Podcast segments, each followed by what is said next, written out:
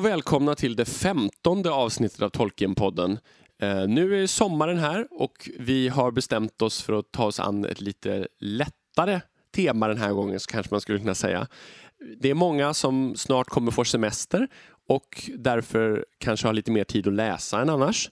Så vi tänkte att vi skulle spela in ett avsnitt som fokuserar på boktips. Um, men till skillnad från det här avsnittet om Tolkiens fullständiga bibliografi så blir det här lite mer lättsamt samtal om böcker som kanske man kan tycka om om man uppskattar Tolkiens skrivande. Ja, precis, lite grann utifrån vad vi tycker om helt enkelt. Och hörs det någonting i bakgrunden så är det en fläkt som jobbar desperat för att vi inte ska gå åt i värmen här. Ja. Um, det... Sommaren kom tidigt i år. Det gjorde den. Uh, vi får se om den fortfarande finns kvar när det här avsnittet kommer ut. Precis som vanligt så är det Elisabeth. Adam. Och Daniel. Som gör den här podden. Men innan vi går in på att diskutera boktips så är det dags för succéinslaget månadens Arda-profil och turen har återigen kommit till Daniel.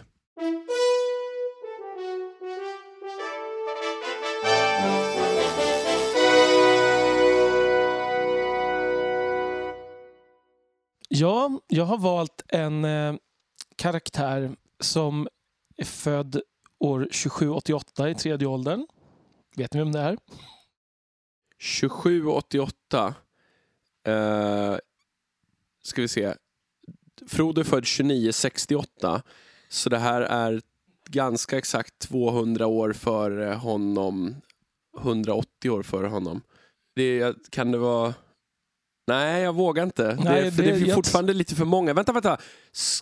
Nej, nej gå, kör på lite. Mm. Det är en eh, rollfigur som är med... Jag säger rollfigur trots att det inte är en film. Det är lite konstigt. Det är det här På spåret nu? Ja, ja, det är en rollfigur som är med bara i The Hobbit. Mm -hmm. Ja, vänta nu. Då tror vi att det kan vara en dvärg i alla fall. Nej. Bara i The Hobbit, som inte är en dvärg. Född 2788. Jag menar, The Hobbit utspelar sig ju 2951 tror jag. Mitten av 2900-talet i alla fall. Um, så det är ju någon som är rätt gammal då också. Mm. Det är ett eh, folkslag som av tolken beskrivs som goda. En alv? Nej, Nej så ung är ingen alv. Nästan. Det kan väl finnas Jo, någon? men alltså ingen som beskrivs i The Hobbit. Det finns Nej, ju okay. inga namngivna mm. alver i The Hobbit, eh, tror jag. Det är ju, det är lite, jag ska säga att det är lite av, det är inte en kuggfråga, det ska jag inte säga, men, men eh, måste tänka på rätt spår för att komma på det här tror jag. Eh, den här personens far är också omnämnd. Jag säger person, men... Ja, vänta. Nej. Är det, det ett inte... djur? Mm, det är ett djur. Ja, kan det vara kark eller någon av de här korparna? Det är någon av korparna, det är inte just kark. Oh. Vad heter det? Roak? Ja, det är Roak, son till Kark. Ja. Precis. Som eh, är alltså, eh, jag har det här jag har faktiskt googlat. Eh, Men nu gör Elisabeth en massa grimaser. Förklara dig. Hur är det möjligt att du plockar det här Adam? Ja, nu sa vi att det var ett djur faktiskt. Då, ja, jo, ja, mm. Mm. Det finns inte så många andra namngivna djur.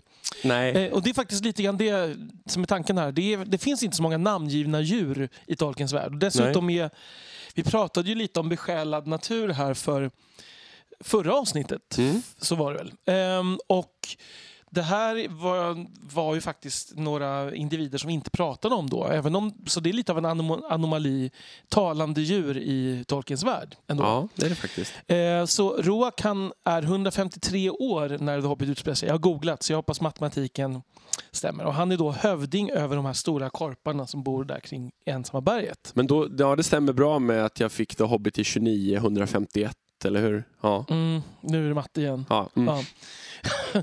Eh, och Roak är alltså son till Kark. Eh, de har ju båda då onomapoetiska namn då som ska härma korpljud. Så Roak, mm. Roak och Kark, Kark då. Och de är, eh, korparna då beskrivs ju i The Hobbit som goda och vänner till Thrors folk. Och Eh, om man backar då tiden innan Hobbit här så brukar de komma med nyheter med hemliga nyheter till dvärgarna och fick då i utbyte massa grannlåt som de kunde gömma i sina bon.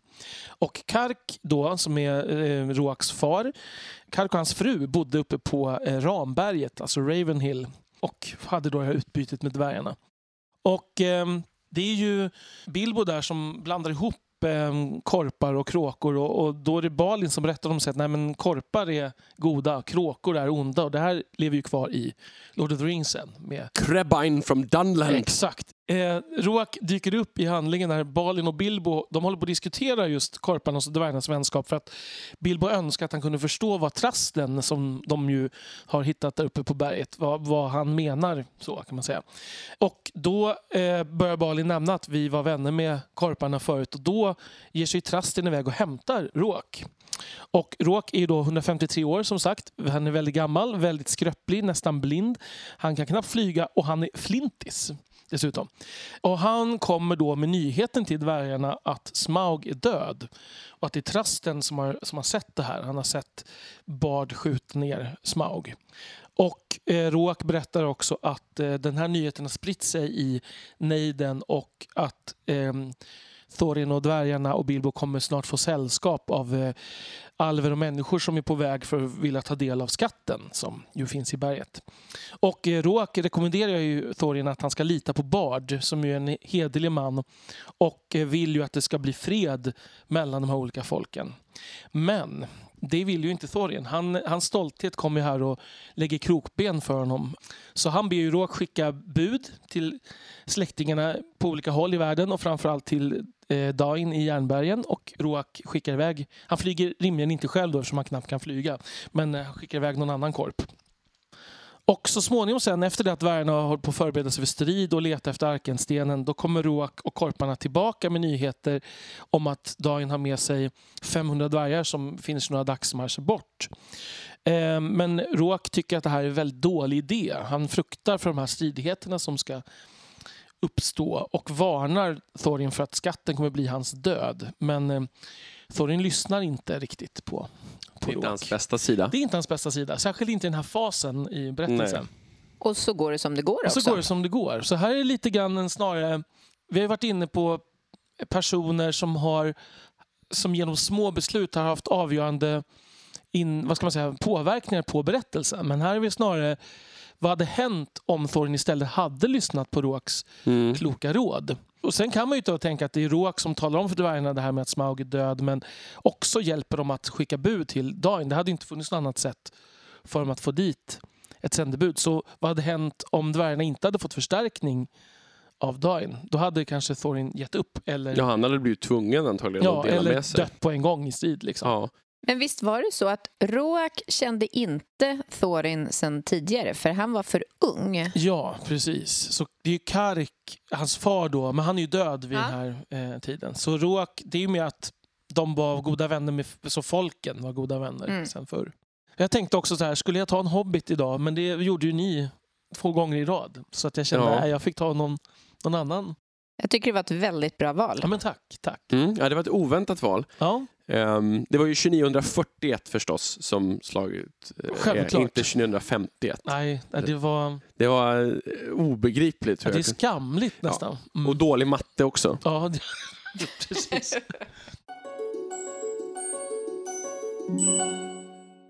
Ja, men då går vi vidare till själva ämnet för dagen. Och precis som Adam sa tidigare så kommer alltså handla om eh, lite grann om boktips i Tolkiens fotspår.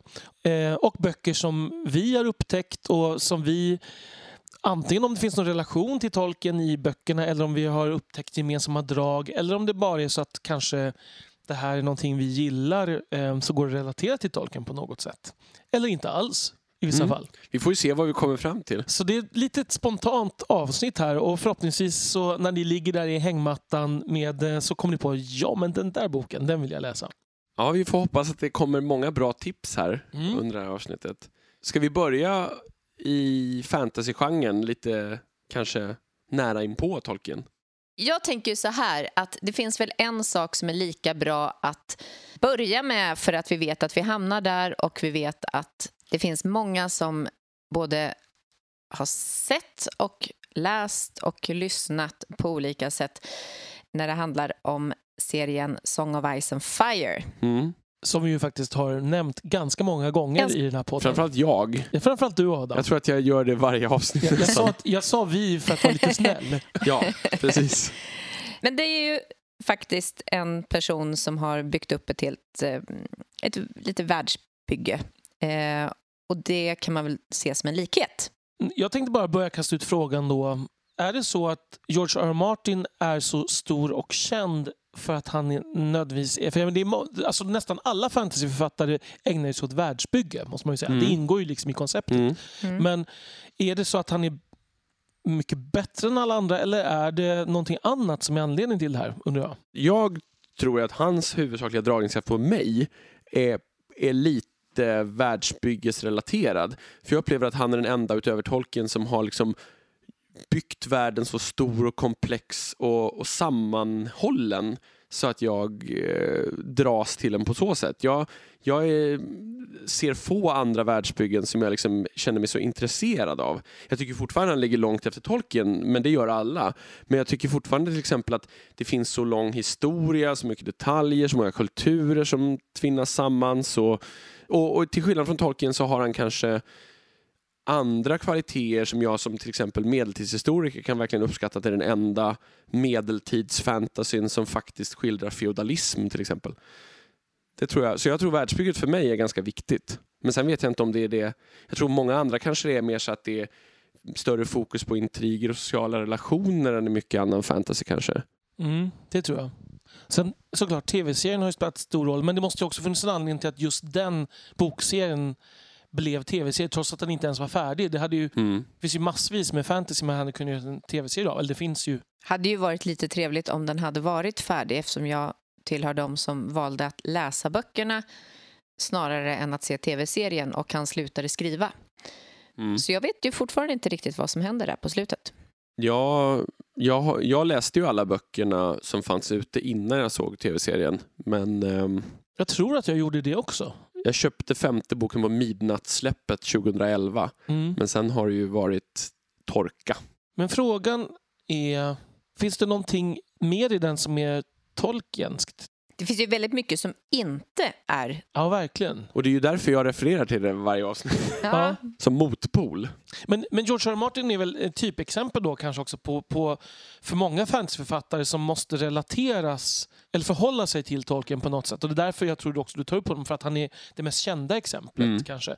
Att alla författare efter Tolkien måste på något sätt förhålla sig till Tolkien, antingen genom att gå i hans fotspår helt eller att ställa sig emot. Jag kan ju se en likhet och det är ju att det finns personer i den här serien som representerar den kanske lilla människan den lilla personen som får utsättas och tvingas växa in i ett sammanhang och ta beslut och bli någonting som de inte har bett om men som läggs på dem. Kanske framförallt ett par av, av eh, barnen Stark där. Och det är ju ändå ganska klassiskt i fantasygenren att man är utvald utan att veta om det och Mm. föräldralösheten även om den kommer senare här och så här. Det är ju...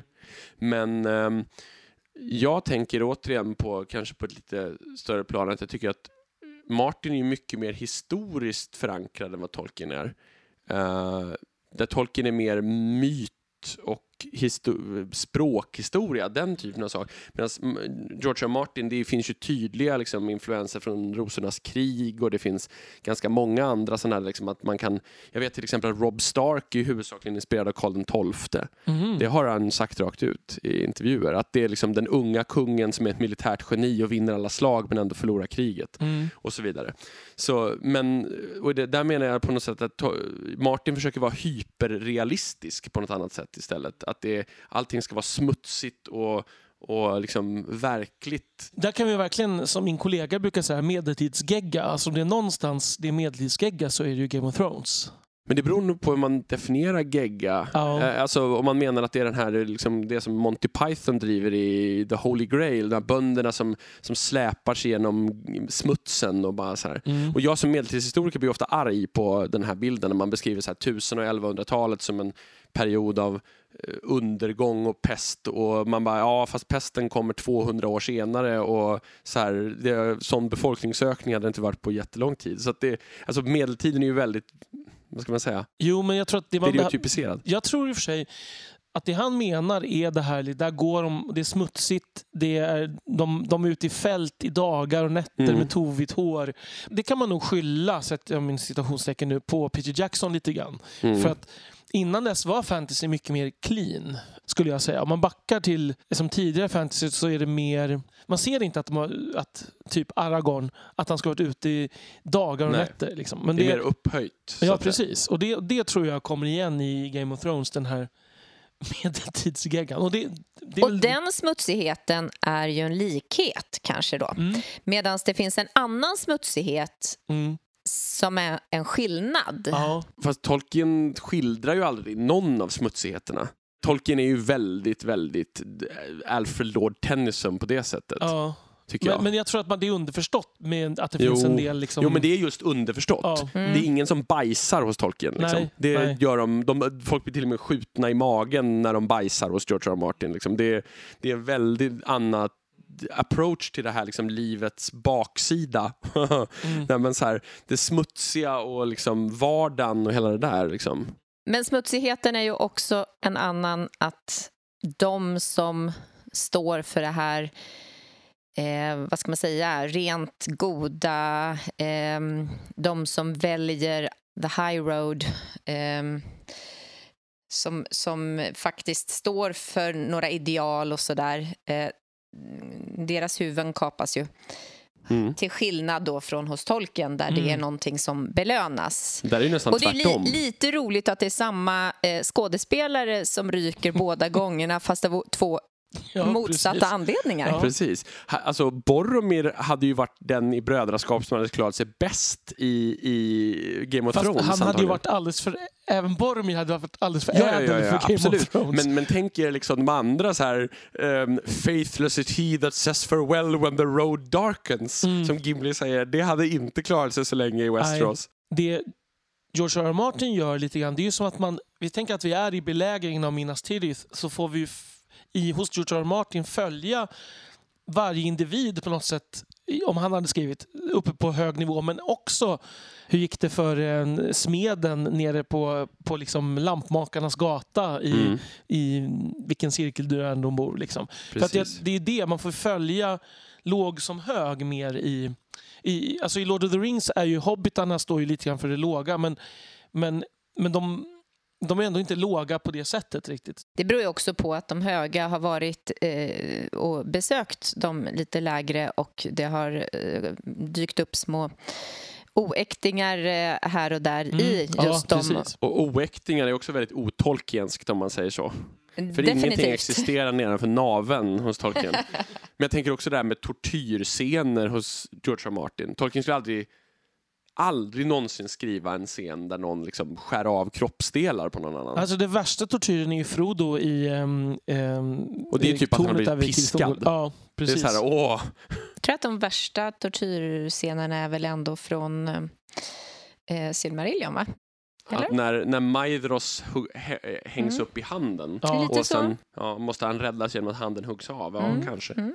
Men jag tänker den här realismen. men Det, jag kan också bli så här irriterad på, eh, på det argumentet. Och det är så realistiskt Mm. hos George R. R. Martin. För att, ja, fast riktigt så här, alltså, det är sånt elände Ja. konstant. Alltså, men jag det, håller med om det. Men han tycker nog att det Ja, är realistiskt.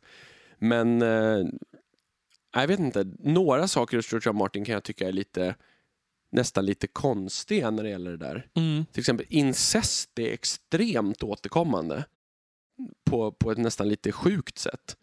Nej, men, men han har massa så här konstiga teman som, som, blir, som, som han tillskriver realism, men som jag håller med dig om blir liksom att rulla sig går snarare. Liksom.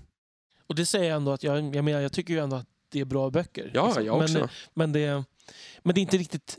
jag vet inte om jag skulle kalla det för diskbänksrealism heller riktigt. Nej, nej. Ehm, sen om man lägger till då drakar och Mm. Allt det dessutom. Men drakarna vet jag kom till väldigt, väldigt sent. mm. Att han, han började, hade börjat skriva ganska långt utan drakarna och sen kom Daenerys som karaktär och drakarna in i berättelsen för att någon sa kan du inte ha drakar i boken? Men om man gillar Tolkien då, ska vi, kan vi rekommendera eh, Game of Thrones eller jag, Song of Ice and Fire till Tolkien-fans? Ja, jag tror det om man, man, om man är beredd på att det inte alls kommer vara så där högstämt som Tolkien ofta är. Om man också är beredd på att det är väldigt mycket mer text och att det inte är färdigt. Måste man också Ja, ha med i absolut. beaktande. Inte färdigt är ju ett störande moment, det måste man ju säga. Och så ska man ju vara beredd på att man kanske inte riktigt alltid handlar om gott mot ont utan mm, Mm. diverse olika gråskalor. Jag har faktiskt en annan bok som lite går in i, åt det hållet. Den är skriven av Steven Donaldson. Finns med i fler listor här, ser jag. Ja, precis. Mm. Jag har läst de här böckerna på svenska och jag var tvungen att slå upp vad de heter eh, på engelska. Eh, och är lite rädd om jag ja, får se om jag uttalar det rätt här. The Chronicles of Thomas eh, Covenant, The Unbeliever. Ja, jag har bara läst den första. Det är väl en, två trilogier tror jag. Ja, precis. Jag har Jag också läste bara läst de tre första. Först Needs förbannelse heter första boken. Ja, precis. The Lord Fowls Bane tror jag. Sen kommer Ondskans sten och sen bok tre, Kraften som bevarar. Och jag tänkte koppla det till eh, Song of Ice and Fire just med att det här med gott och ont inte är svartvitt på samma vis som det är hos Tolkien. Eh, och jag tyckte att de var väldigt läsvärda. Mm. Bara liksom premissen är ju att Thomas Covenant, alltså han lever i vår värld. Så det här är mer en sån här fantasy. Lite där, mer Narnia. Lite mer Narnia fast, fast med moraliska gråzoner. Eh, och han är spetälsk. Och sen transporteras han över till den här andra världen där eh, det visar sig sen att han inte är spetälsk. Eh, men det, bland det första han gör är att han våldtar en ung tjej. Så han är ju helt klart en väldigt eh, flawed hero, om vi ens ska sätta hero med. Men han blir ju någon slags, ändå, han är ändå huvudperson. Han är huvudperson och han har ett hjälteuppdrag Mm. som han får hjälp av de som lever i den här världen att genomföra.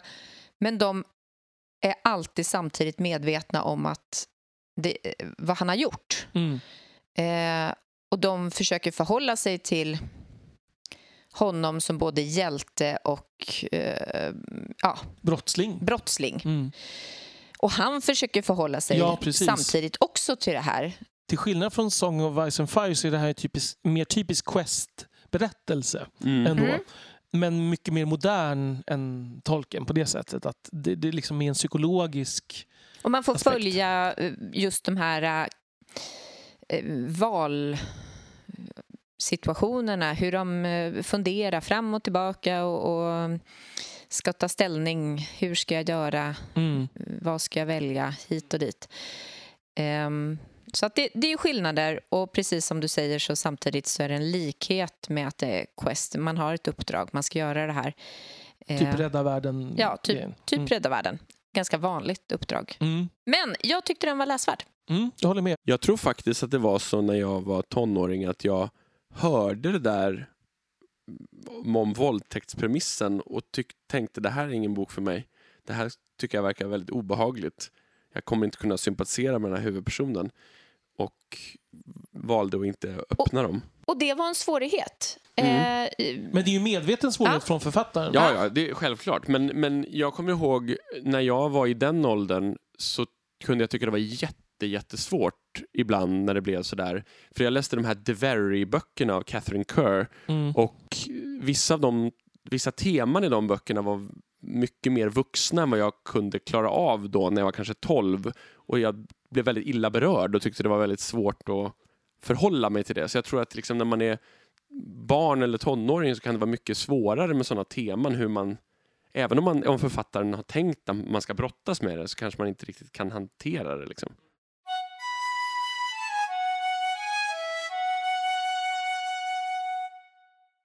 Steven Donaldson var en av de här böckerna som, jag tänker, det är lite innan hela det här David Eddings och allt det här fanns att hitta i bokhyllorna på biblioteket där jag gick och letade böcker. Mm. Um, en annan bokserie som liksom jag hittade, som, eftersom jag gillade fantasy, um, var av Geraldine Harris, De sju citadellen. Det är också en quest. Vi befinner oss i en typisk fantasymiljö med alla de här olika naturfenomenen Mm. och miljöerna. Men den är lite mer... ehm, det finns en filosofisk aspekt. Det, det är en ung prins. ehm, som, det är lite av en slags egyptisk... Alltså det är, de är lite dekadenta och Mm. bort, vad ska man säga, för, förklenade. Och lite sådär. Han är lite av en snobb och väldigt klen kan man säga. Så hans storebror tar hand om. Men han får uppdrag att rädda världen, såklart. Så han ska hitta sju nycklar som ska ta honom in i de här sju olika citadellerna. Han måste bege sig till sju olika kungadömen för att hitta de här. Det är väldigt Alltså- klassiskt sagotema. Väldigt klassiskt. Ja. Mm. Eh, Men den här tyckte jag väldigt mycket om. För det fanns just det här filosofiska. Det fanns diskussioner om vad är rätt och fel. Är det rätt att bevara liksom landet som det är men, men folket har mindre fri vilja och sådana saker. Alltså det fanns en, Mm. en liksom, eh, filosoferande aspekter på allting. Och eh, även det uppstår en del liksom, sorg och det, finns en, det dyker ganska snart upp en person som är väldigt ful i berättelsen och hur de andra liksom ser ner på honom för att han är ful. Mm. Och hur, de, och så liksom, hur, man, hur han hanterar det till exempel. Så det fanns an, återigen, det är väldigt olikt tolken på många sätt. Mm. Men, men eh, utifrån samma premisser ganska mycket. Och att den har ett slut som är, jag ska inte spoila det, men som är lite oväntat faktiskt. Mm. jag säga. Jag tänker, Tolkien tar ju ändå upp Strider där som... Mm. ehm, Som alltså inte ska se ut som Viggo Mortensen. Men, han, men han, man är inte helt definierad utifrån att han är ful. Nej. Det Nej. kan man inte säga. Nej. Den enda som dömer honom på det är Sam. Ja. Och hela Brie. ja. Men de är ju hillbillies. Ja, inte Nej. riktigt så elakt tecknande tycker Nej. jag inte. Mm. Mm. Eh, nej, men du, sen kommer ju en våg av fantasy, som du säger, sent 80-tal, tidigt 90-tal. Eh, och det är ju där jag mötte fantasy. Jag mö- Tolkien-tiden mötte jag väldigt tidigt, men sen började jag läsa all fantasy som fanns på hyllorna. Och när jag var yngre så älskade jag till exempel David Eddings, men det har... eh, ja, Jag läste också David Eddings då på 90-talet tror jag. Mm. Ehm, Men det blir ju väldigt repetitivt tycker ja, men det är repetitivt och det var också, kändes inriktat på mig det passade mig då när jag var 11-12 år. jag. Mm, det det, förstår jag. Och sen så vet du, um, samma sak Robert Jordan. Jag läste men gav upp någonstans i bok 14 på svenska, det vill säga bok 7 kanske på engelska, Mm. möjligen. Ja.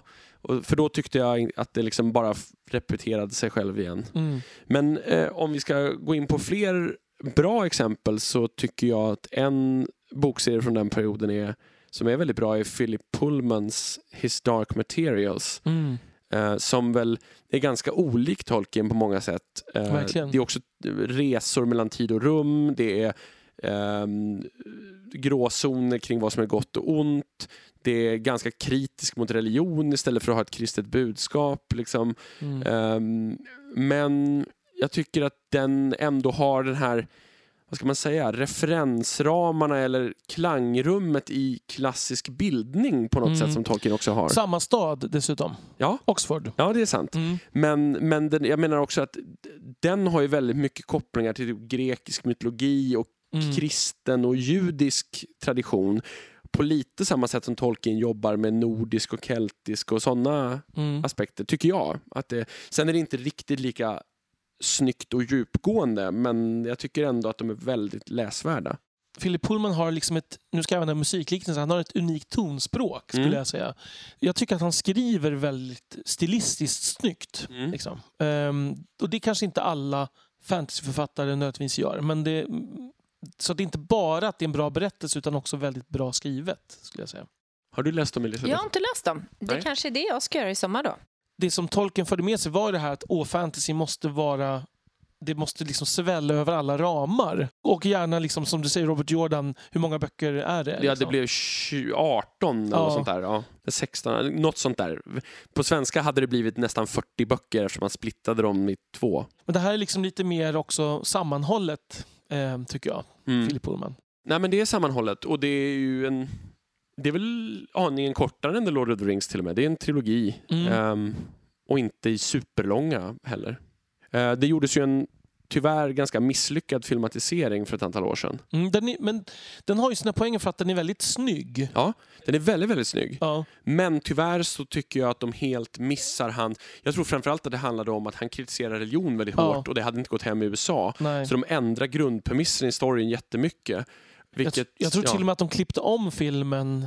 Alltså, det Ah, var mer, hade mm. mer med av det från början och sen Ja, klippte de om den. Men alltså för att jag kommer ihåg att jag såg trailern innan den skulle komma ut och jag har nästan aldrig blivit så besviken mellan en trailer och en film. För trailern kan jag se fortfarande nu och tänka det här skulle vara en fantastisk filmatisering om filmen faktiskt var så här. Mm.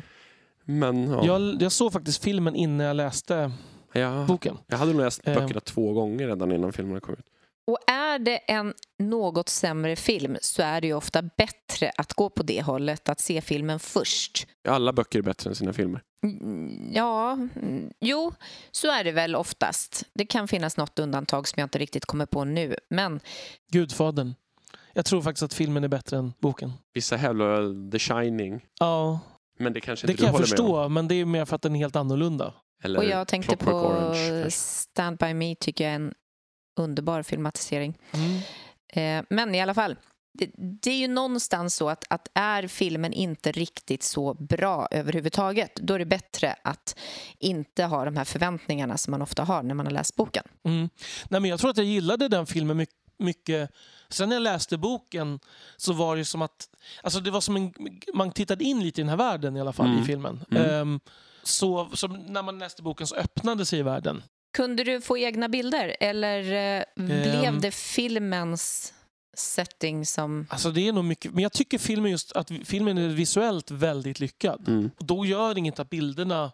Men det tycker jag också. Det var därför jag var så hoppfull efter trailern. För jag tyckte att Mm. allt såg ut som jag tyckte Ja, det skulle bra se ut. skådespelare. Och, Jättebra skådespelarinsatser och så. Det var bara det att manuset var det som dödade det för mig. Att det, de hade ändrat så otroligt mycket i huvudstoryn. Det hade inte ens gått att göra andra boken. Nu blev det inga uppföljare på filmerna. Nej, Andra filmer hade inte gått att göra i närheten av andra boken eftersom hela grundpremissen var tvärtom. Ja, nej, men jag ser fram emot att läsa den. Just att den utspelar sig i Oxford också, tycker jag. Då är det trevligt som Mm. Oxford-fan. Och det är också det att det är två dimensioner av Oxford. Mm. Det är både vårt riktiga Oxford och en annan dimension av Oxford kan man säga. Eh, jag kommer återkoppla nu till eh, två författare som jag nämnt tidigare eh, i fantasygenren som har dykt upp i den här podden.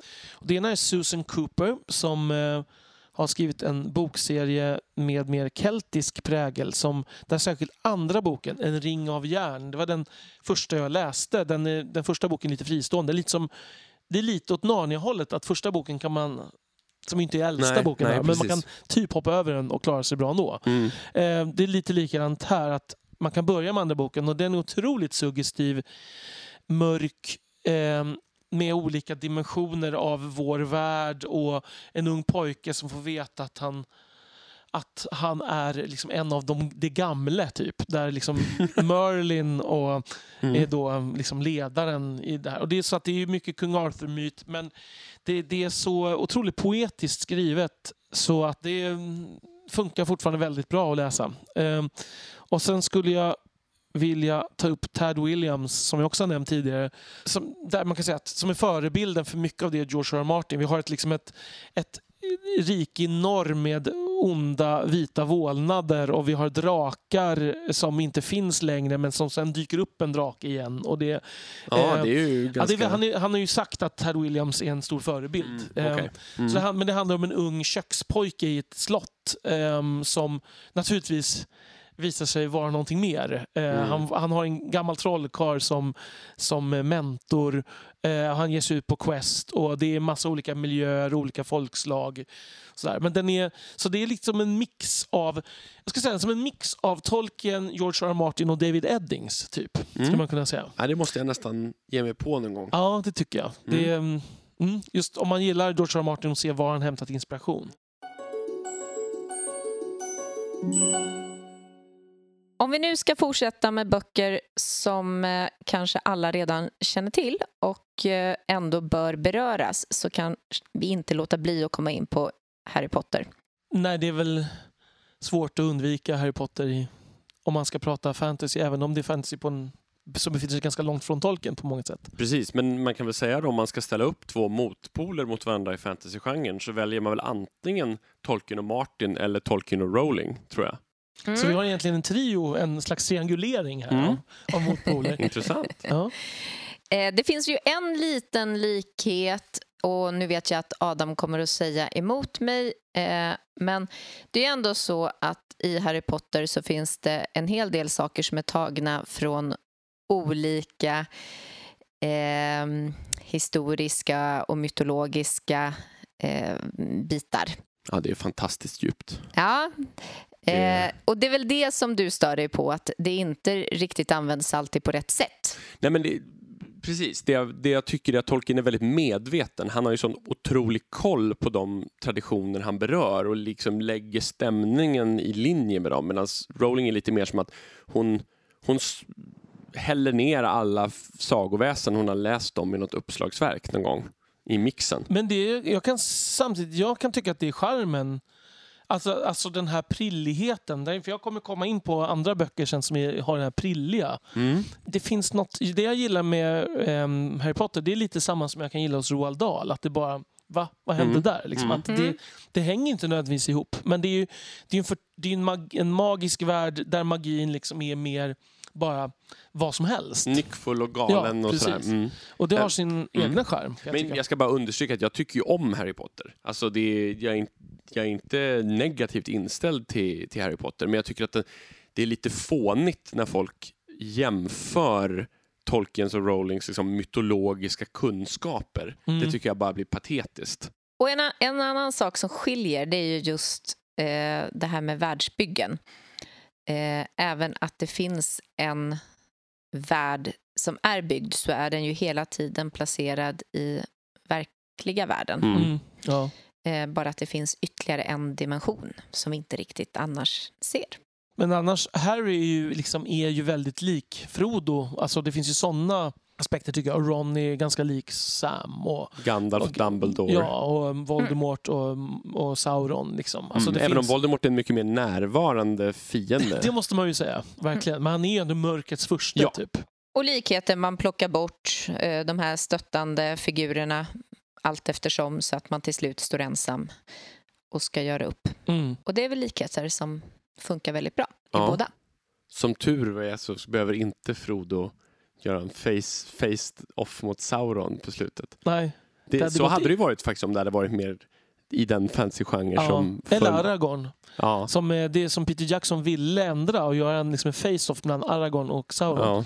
Men han tog bort det. Mm. Det är vi glada att han tog bort.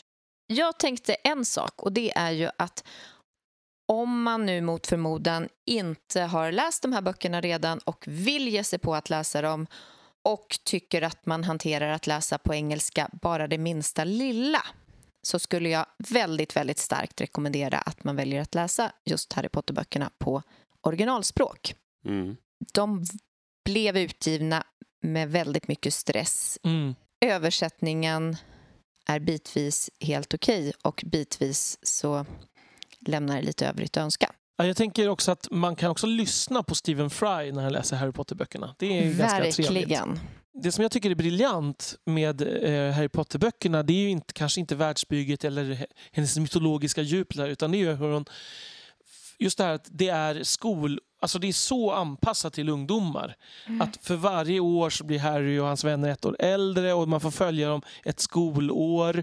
Och hur berättelsen blir allvarligare och allvarligare och mörkare och mörkare vart efter både Harry och läsarna blir äldre. Inklusive tonårsproblematik och lite Mm. såna här... Ja, nej, men jag håller med. Mm. Jag, jag uppskattar det också. Det enda jag hade svårt för med det var att jag tyckte att jag läste dem ju jag var väl ungefär jämnårig med Harry när, det kom, när man kom till sådär fjärde boken, någonting sånt. där någonstans. Och det jag kände var att de kändes väldigt oskyldiga. Om ni förstår vad jag menar. Jag kan säga att jag var en ganska så här nördig kille. Men tonen i hur de pratar med varandra känns som att de är ganska små barn jämfört med hur det var att gå i skolan, vad folk sa och framförallt när de, så här, när de pratar om relationer och du vet sånt där också. Mm. Det är väldigt så här, oh, hon, jag tycker hon är söt, pratar de på ett sätt sådär liksom. Så var det inte att, att gå med, med 14-åriga killar upplevde jag. Så Nej. pratar alla mina elever hela tiden. Jag har Ah. ändå elever som pratar så, det skulle jag säga. Jo, det har jag också nu. Ja, ja. Men det är ju det här, det här liksom mytiska reservatet Nacka. Ja, precis. Hej alla elever. Vi tycker om er också. Väldigt mycket. Nej men, nej men det var någonting med det där. Nu idag tänker jag kanske inte så mycket så, men jag kommer ihåg att jag tänkte på det väldigt mycket när jag var tonårskille. Att jag Mm. tänkte så här, det här är så oerhört mjukt i sin ton. Mm. Till och med när, du vet så här, och det, det har ju att göra väldigt, kanske, ganska mycket med genusproblematik i vår värld. Liksom och sådär. Mm. Men den finns ju inte där på samma sätt. Nej. Förutom att Ron är ett, ett a-hole. Men det, Mm. Men jag, jag tycker att det kommer lite mer i bok fem kanske. Eh, jag kan hålla med, jag kan förstå att om du läste och kände dig jämngammal till och Mm. med bok fyra så... ja, fast... Ja. Ja. Men, men jag tror också att det är medvetet val. Det är liksom inte socialrealism i Manchester vi, Nej. vi pratar Nej, om. men absolut. precis. Det är gruvdistrikten i Yorkshire här som där ungdomarna får lära sig veta ut. Precis. Fick stryk av en gruvarbetare första gången när jag var 11 år. Så här. Ja, men det är som internatskolesystemet skildrat med alla negativa inslag borttaget. typ. Ja, Ja. ungefär så. Det är inte så mycket så här eh, kamratuppfostran. Nej, inte, nej. De håller på att döda varandra nästan med trollformler. Men Mm, Det- men det är ändå på något annat sätt. Ja, det är ja. Mer rivalitet. Det här med internat och sådär, det får ju mig att tänka på Roald Dahls eh, självbiografi som handlar om sin egen uppväxt och eh, Boy, tror jag den heter. Eh, Det var länge sedan jag läste den, men jag uppskattade den väldigt mycket och den gav ju en kanske något mer realistisk syn på internatskola mm, eh, och det här public school system i England. Ja, att det kan vara lite jobbigt det kan ibland. det vara. Mm. Det finns ju en del, jag vet inte om vi ska kalla det fantasy. Jag har en, en del liksom barn och ungdomslitteratur som jag tänker att jag vill ta upp. Och Roald Dahl skulle kunna finnas med där. Mm. Som på något sätt, jag tror att det är förklaring till att jag gillar början av Lord of the Rings väldigt mycket. Mm. Eller jag vet inte om det är vad som är hönan och ägget. Men den här, återigen den här prilliga tonen som vi pratar om Harry Potter. För att jag var ju väldigt förtjust i till exempel Kalle chokladfabriken när jag var liten. Mm. Ehm, kanske tack vare Ernst-Hugo Järegård också som ju läste den i tv. Med stillbilder till som det var på den tiden. Fantastiskt. Ja. Ehm, alltså Ernst, har man hört Ernst-Hugo säga choklad så då, då har man en hatkärlek till choklad för resten av livet. Man ser hans lite blöta läppar. Åh, nej. Ehm, men det är faktiskt en väldigt bra uppläsning. Om, om man vill höra någon läsa den så är det Ernst-Hugo man ska försöka hitta. Mm. Men ehm, det är någon typ av fantasy helt klart, fast Mm. på någon annan nivå. Men, men de är mer ändå mer, det är prilligt men ändå finns någon slags sammanhängande tanke tycker jag ofta i Roald Dahls Mm. berättelser. Precis, men det är ju också den här lite det är inte tydligt var reglerna går Nej, och vad, vad som kan hända plötsligt. Nej, liksom. precis. Och det tror jag var det som gjorde att jag inte var så förtjust i Roald Dahl. Jag tyckte Mm. det var lite obehagligt. Jag gillade lite mer så här förutsägbart. Mm, ja. Så här, Mm. Äldre äventyrslitteratur. Men vad hände nu med flickan? Hur kunde de kastas ner bland ekorrarna? Ungefär så. Mm. Willy Wonka var lite för obehaglig och läskig för dig. Ja, eller tilltalade mig inte Nej. alls. Han blåste inte horn på kullar. Liksom. Det... Nej, just det. Nej. Det skulle han ha gjort. Ja, Ja. Då, hade, då hade det varit en helt annan nivå på den här boken. Innan han lät barnen försvinna till höger och vänster. Mm. På, ja. Nej, men alltså, jag tyckte faktiskt att det var läskigt. Mm. Jag kommer ihåg att jag, jag tyckte häxorna var jätte, jätteobehaglig. Ja. Ja. Men också väldigt, väldigt bra, tycker jag. Med Willy Wonka tycker jag är så synd, för att det finns ju två filmatiseringar av Kalle och chokladfabriken och ingen Willy Wonka är alls som min Willy Wonka i huvudet överhuvudtaget. Alltså Johnny Depps Willy Wonka är överhuvudtaget inte som bokens Willy Wonka. Dessutom har ju Tim Burton hittat på en backstory om hur han blev typ hans pappa var tandläkare och, han fick inte äta godis och allt vad. Alltså, jättefånigt. Åh. Ja. Regissörer alltså. Regissörer. Va? Och då tycker jag ändå väldigt mycket om Johnny Depp. Ja, och Mm. Tim Burton också, men Ja. kanske inte just i den här kombon. Men lite samma kategori här skulle jag vilja då slänga in en eh, bok som heter Det susar i säven. Den nämner du i nästan varje avsnitt. Ja, det gör jag faktiskt. Ja. Det är min eh, käpphäst. Ja. En av dem. Och där har vi ju verkligen...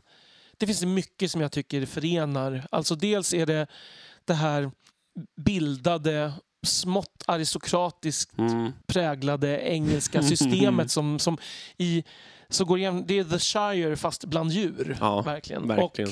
Och, och miljö, naturbeskrivningarna är ju väldigt liksom, tydliga och, ehm, och skrivna på ungefär samma sätt skulle jag säga.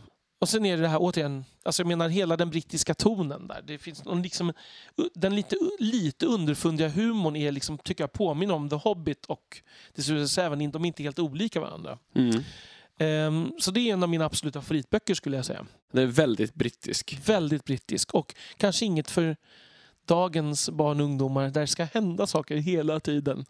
Utan det finns en poetisk touch. Och det till exempel ett kapitel som man sällan nämner. Det är när de, det är en sommar och de ber sig ut och så möter de Pan liksom, som, är, som är på en ö där i floden. Det är väldigt märkligt. Mm. Eh, så det finns en klassisk eh, touch på det hela också som jag gillar. Kenneth Graham har skrivit den boken kanske Mm. vi ska säga. Om man ska fortsätta på det där spåret med kanske fantasy för ungdomar så vill jag ta upp Muminböckerna. Absolut. Där eh, jag tycker att de är otroligt bra. Jag tycker Mm. framförallt Pappan och havet, den näst sista boken. Men de är också lite prilliga. Ursäkta att jag avbryter. Ja, Fast på ett annat sätt kanske. jo, det, det är de. Det håller jag med om. Ehm, men jag tycker inte att det är poängen. Nej. Förstår jag menar? Det rör sig andra saker under på ett annat sätt tycker jag. Mm. Men Är, är det inte, gillar inte du det här lite som vi pratade om i ett annat avsnitt, att man kan se genom glaset och bara se själva eh, storyn och uppskatta den och sen så finns det fler lager. Precis, och jag tycker framför allt i de senare Muminböckerna så finns det, alltså så är det väldigt, väldigt medvetet och tydligt. Och Tove Jansson slutade ju skriva Mumin för hon plötsligt insåg att det här är ju inte barnböcker alls längre. Mm. Ehm, det har hon ju sagt själv i någon intervju eller flera. Men jag tycker framför allt, jag gillar allihopa, men jag tycker att när serien blir lite vuxnare runt mitten, runt Farlig midsommar, Trollvinter där och framåt, så tycker jag att det blir bland det bästa som någonsin har skrivits på svenska faktiskt. Ehm, och framför allt Pappan och havet, det är en av mina absoluta favoritböcker faktiskt. Mm. Där jag tycker att hon, förutom att det är väldigt vackert och språket är väldigt vackert, så tycker jag att det finns ingen som kan skildra socialt samspel och dialog som Tove Jansson. Nästan Mm. ingen i världslitteraturen som är sådär, så att jag sitter nästan med varje replik och säger precis så där är det, precis så där säger Mm. folk Mm. eh, hela tiden. Mm. Mm. Är du tillbaka på högstadiet nu och tänker hur, hur det lät? Nej, men det är någonting i sådär, även om det, det kan vara prilliga repliker så är det så här, på något sätt är liksom, hon sätter fingret på så mycket hur samspel mellan människor fungerar och det är så lustigt för att ingen är människa men det Mm. blir så otroligt mänskligt på något sätt. Jag, jag, jag håller nog Tove Jansson och Dostojevskij som mina två liksom sto, de stora människoskildrarna jag har läst. Ja, ja. jag förstår vad du menar. Mm. Men lite på samma tema så slänger jag då in Astrid Lindgren här i, Mm. i leken. ehm, som ju är, alltså det finns ju alltid drag av någon slags, nej inte alltid, det finns mycket realism också. Men i många böcker finns det ju fantasiinslag. Alltså bara man tittar på Pippi som är jättestark. Men Mm. de, mina tre favoritböcker är ju också de som är mest fantasy skulle jag säga. Och det är ju Bröderna Lejonhjärta, Mimimi och Ronja Rövardotter Ja. som Mm. är som bland de bästa liksom, barnböcker som har skrivits skulle jag säga då. Mm.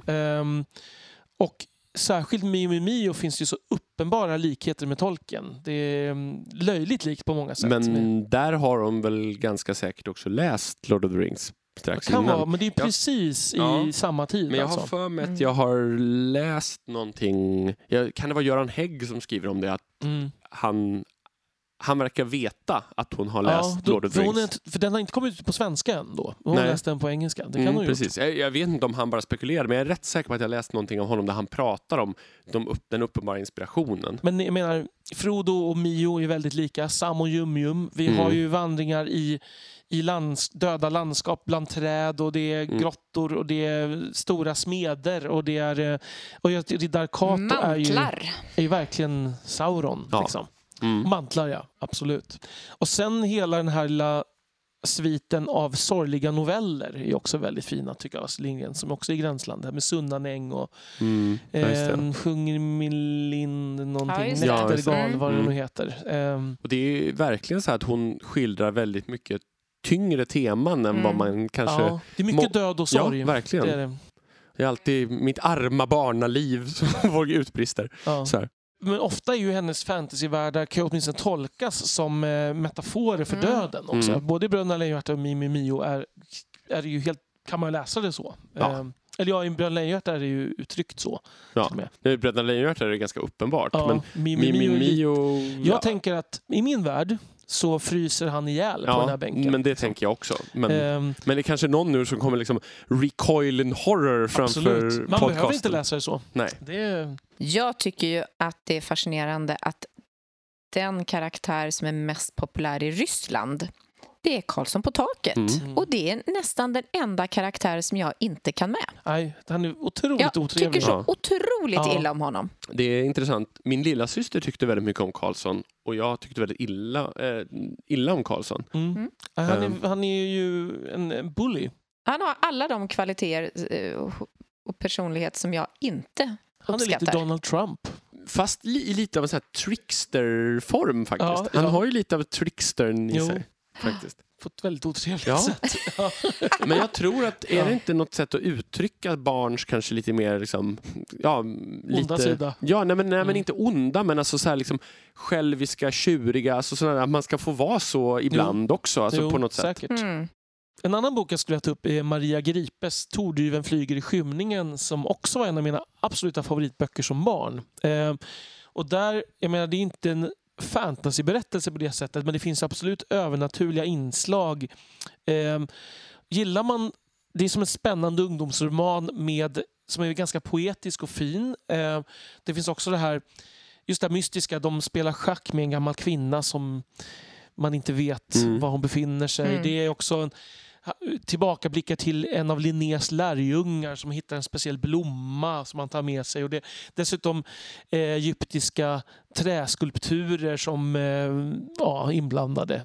Ja, jag, jag har i mitt huvud har jag en filmatisering av den här. Jag skulle Ah. vilja göra en film och jag har liksom inledningen klar. Och det, för det utspelar sig i en gammal, i en gammal 1700-talsvilla Mm. som man sen får följa i nutid. Och, och det, ibland, det skrivs massa brev från en kvinna till, Mm. till den här lärjungen, till Linné. Och då skulle jag vilja säga att man, hon sitter i den här kammaren på 1700-talet och skriver ett brev. Och sen zoomas det ut. Eh, och så blir huset modernt liksom, under tiden. Alltså Mm. det, lagren av ålder läggs på. Och man får följa en torduvel som flyger upp i luften.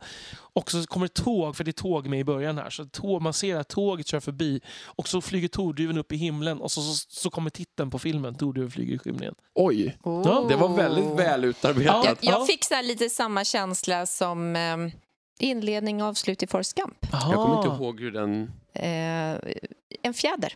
Ja, ah, just det. Precis. Ah. Det är en fjäder som eh, fladdrar. Det var länge sedan jag såg den. Eh, men eh, jag uppskattade absolut Tordhyven flyger i skymningen. Men jag tyckte kanske ännu mer om både serien Skuggan över stenbänken eh, och De vita skuggorna i skogen, Skuggornas barn eh, och Agnes Cecilia, en sällsam historia. Mm, och de har jag inte läst, så det är dags att göra det nu. Ja, Jag har då- också bara stött på Tordyven. Lästes högt i mellanstadiet av min lärare tror jag. Mm. Ja, nej, men då skulle jag rekommendera Agnes Cecilia i så fall, kanske först.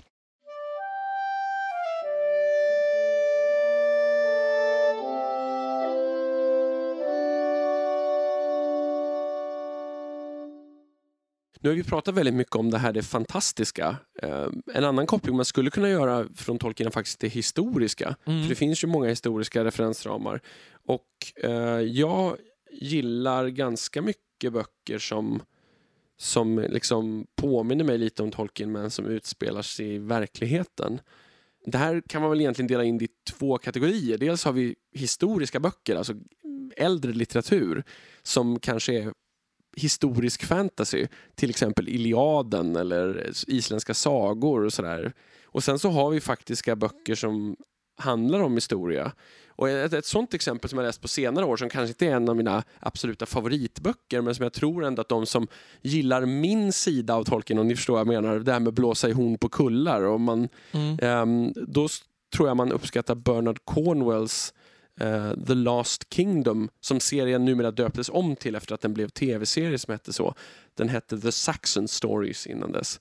Och det handlar om en, uh, ska en stormannason i Northumbria uh, och historien börjar när han är tonåring och den, The Great Heathen Army, alltså vikingainvasionen 865 landstiger i och kastar hans tillvaro över ända och sen så bollas han fram och tillbaka under sitt liv. Får, han är uppe på 11 böcker nu och det är inte färdigt än.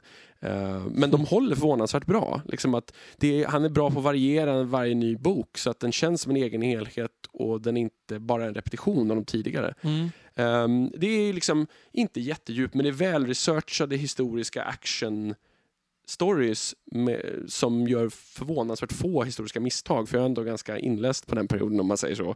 Ja, men bra och lättläst och trevligt tycker jag. Inte trevligt på det sättet. Det är ganska mycket sköldmurar och död men det, men det är bra tycker jag. Trivsamt sitta i länstolen med en, och röka pipa om man gjorde mm. det. Ja, men det är mycket sådana du vet, när liksom det, det, det, de är skrivna ur jag-perspektiv. Det är mycket sådär där jaget tappar kontrollen mitt i striden och så är det en lång grej om hur liksom svärdet sjunger och blodet flyter ur magen på fiender och han sparkar omkull sköldmurar. Det är mycket sånt.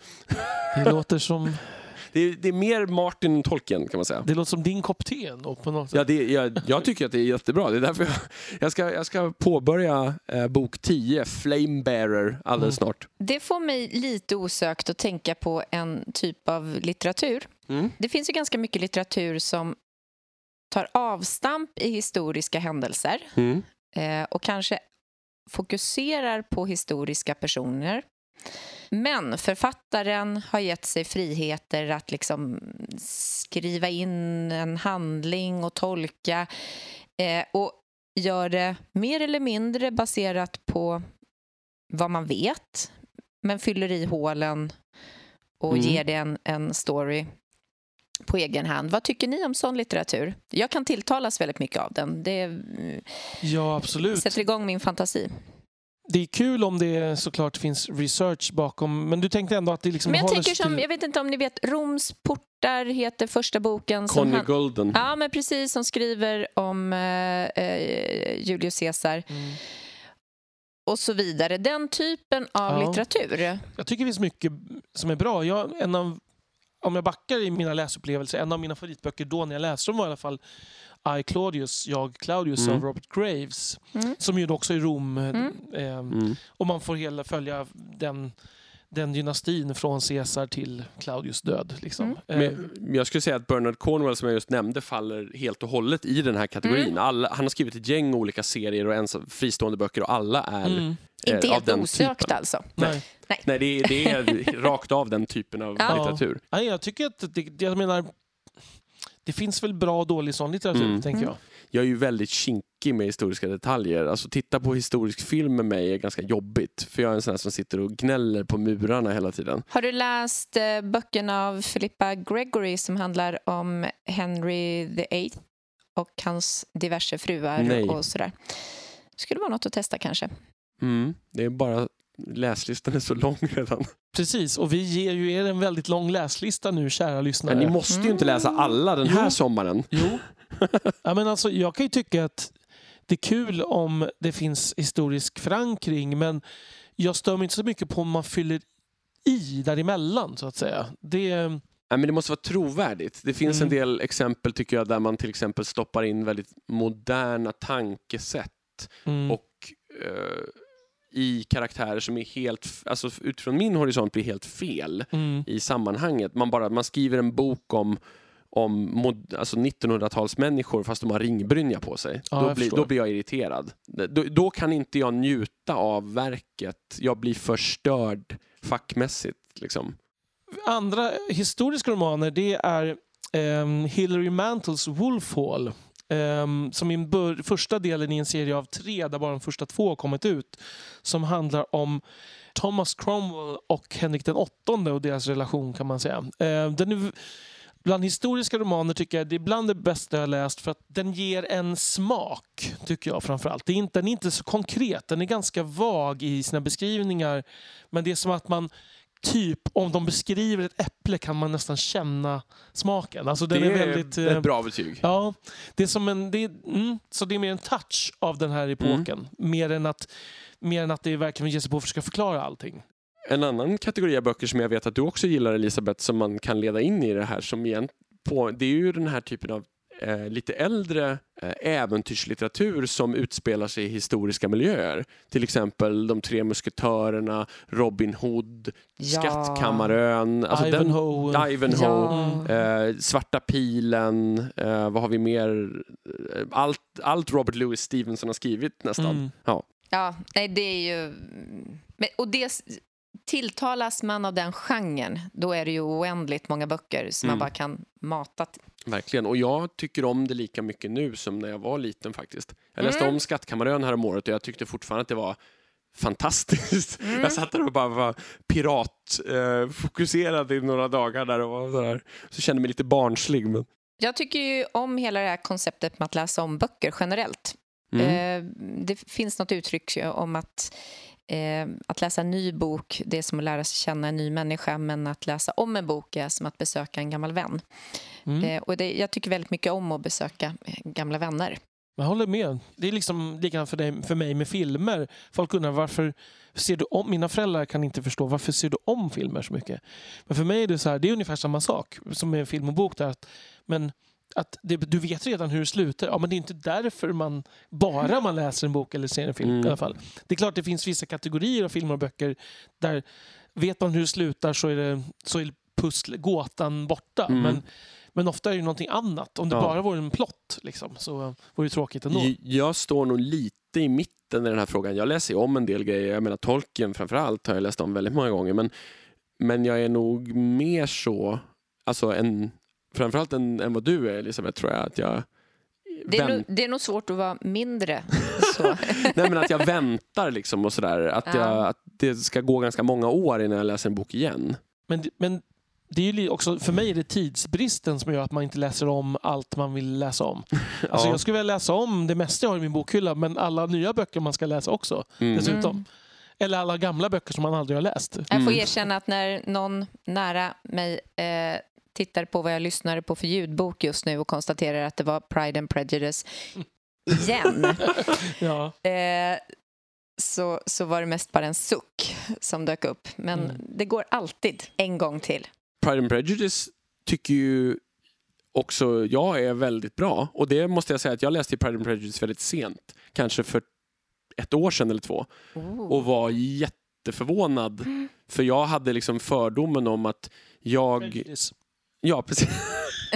Nej, men alltså, jag, det var inte så här, jag, jag, jag, jag kan väl säga så här, jag hade inte fördomen, jag trodde inte att det skulle vara dåligt. Jag trodde att jag inte skulle kunna ta till mig det. För jag tänkte att jag har för barnslig, så här, pojkaktig boksmak. Liksom. Mm. Men, men jag tyckte faktiskt det var jätte, jättebra. Jag måste säga att den, den steg upp på favoritlistan väldigt fort. Man Och jag har fortfarande inte läst den. det... Har du inte läst den? Nej, jag har inte läst den. Jag vet, det är sant. Det gjorde nästan lite ont i mig. Ja, Mm. nej, men det, Det är är ju...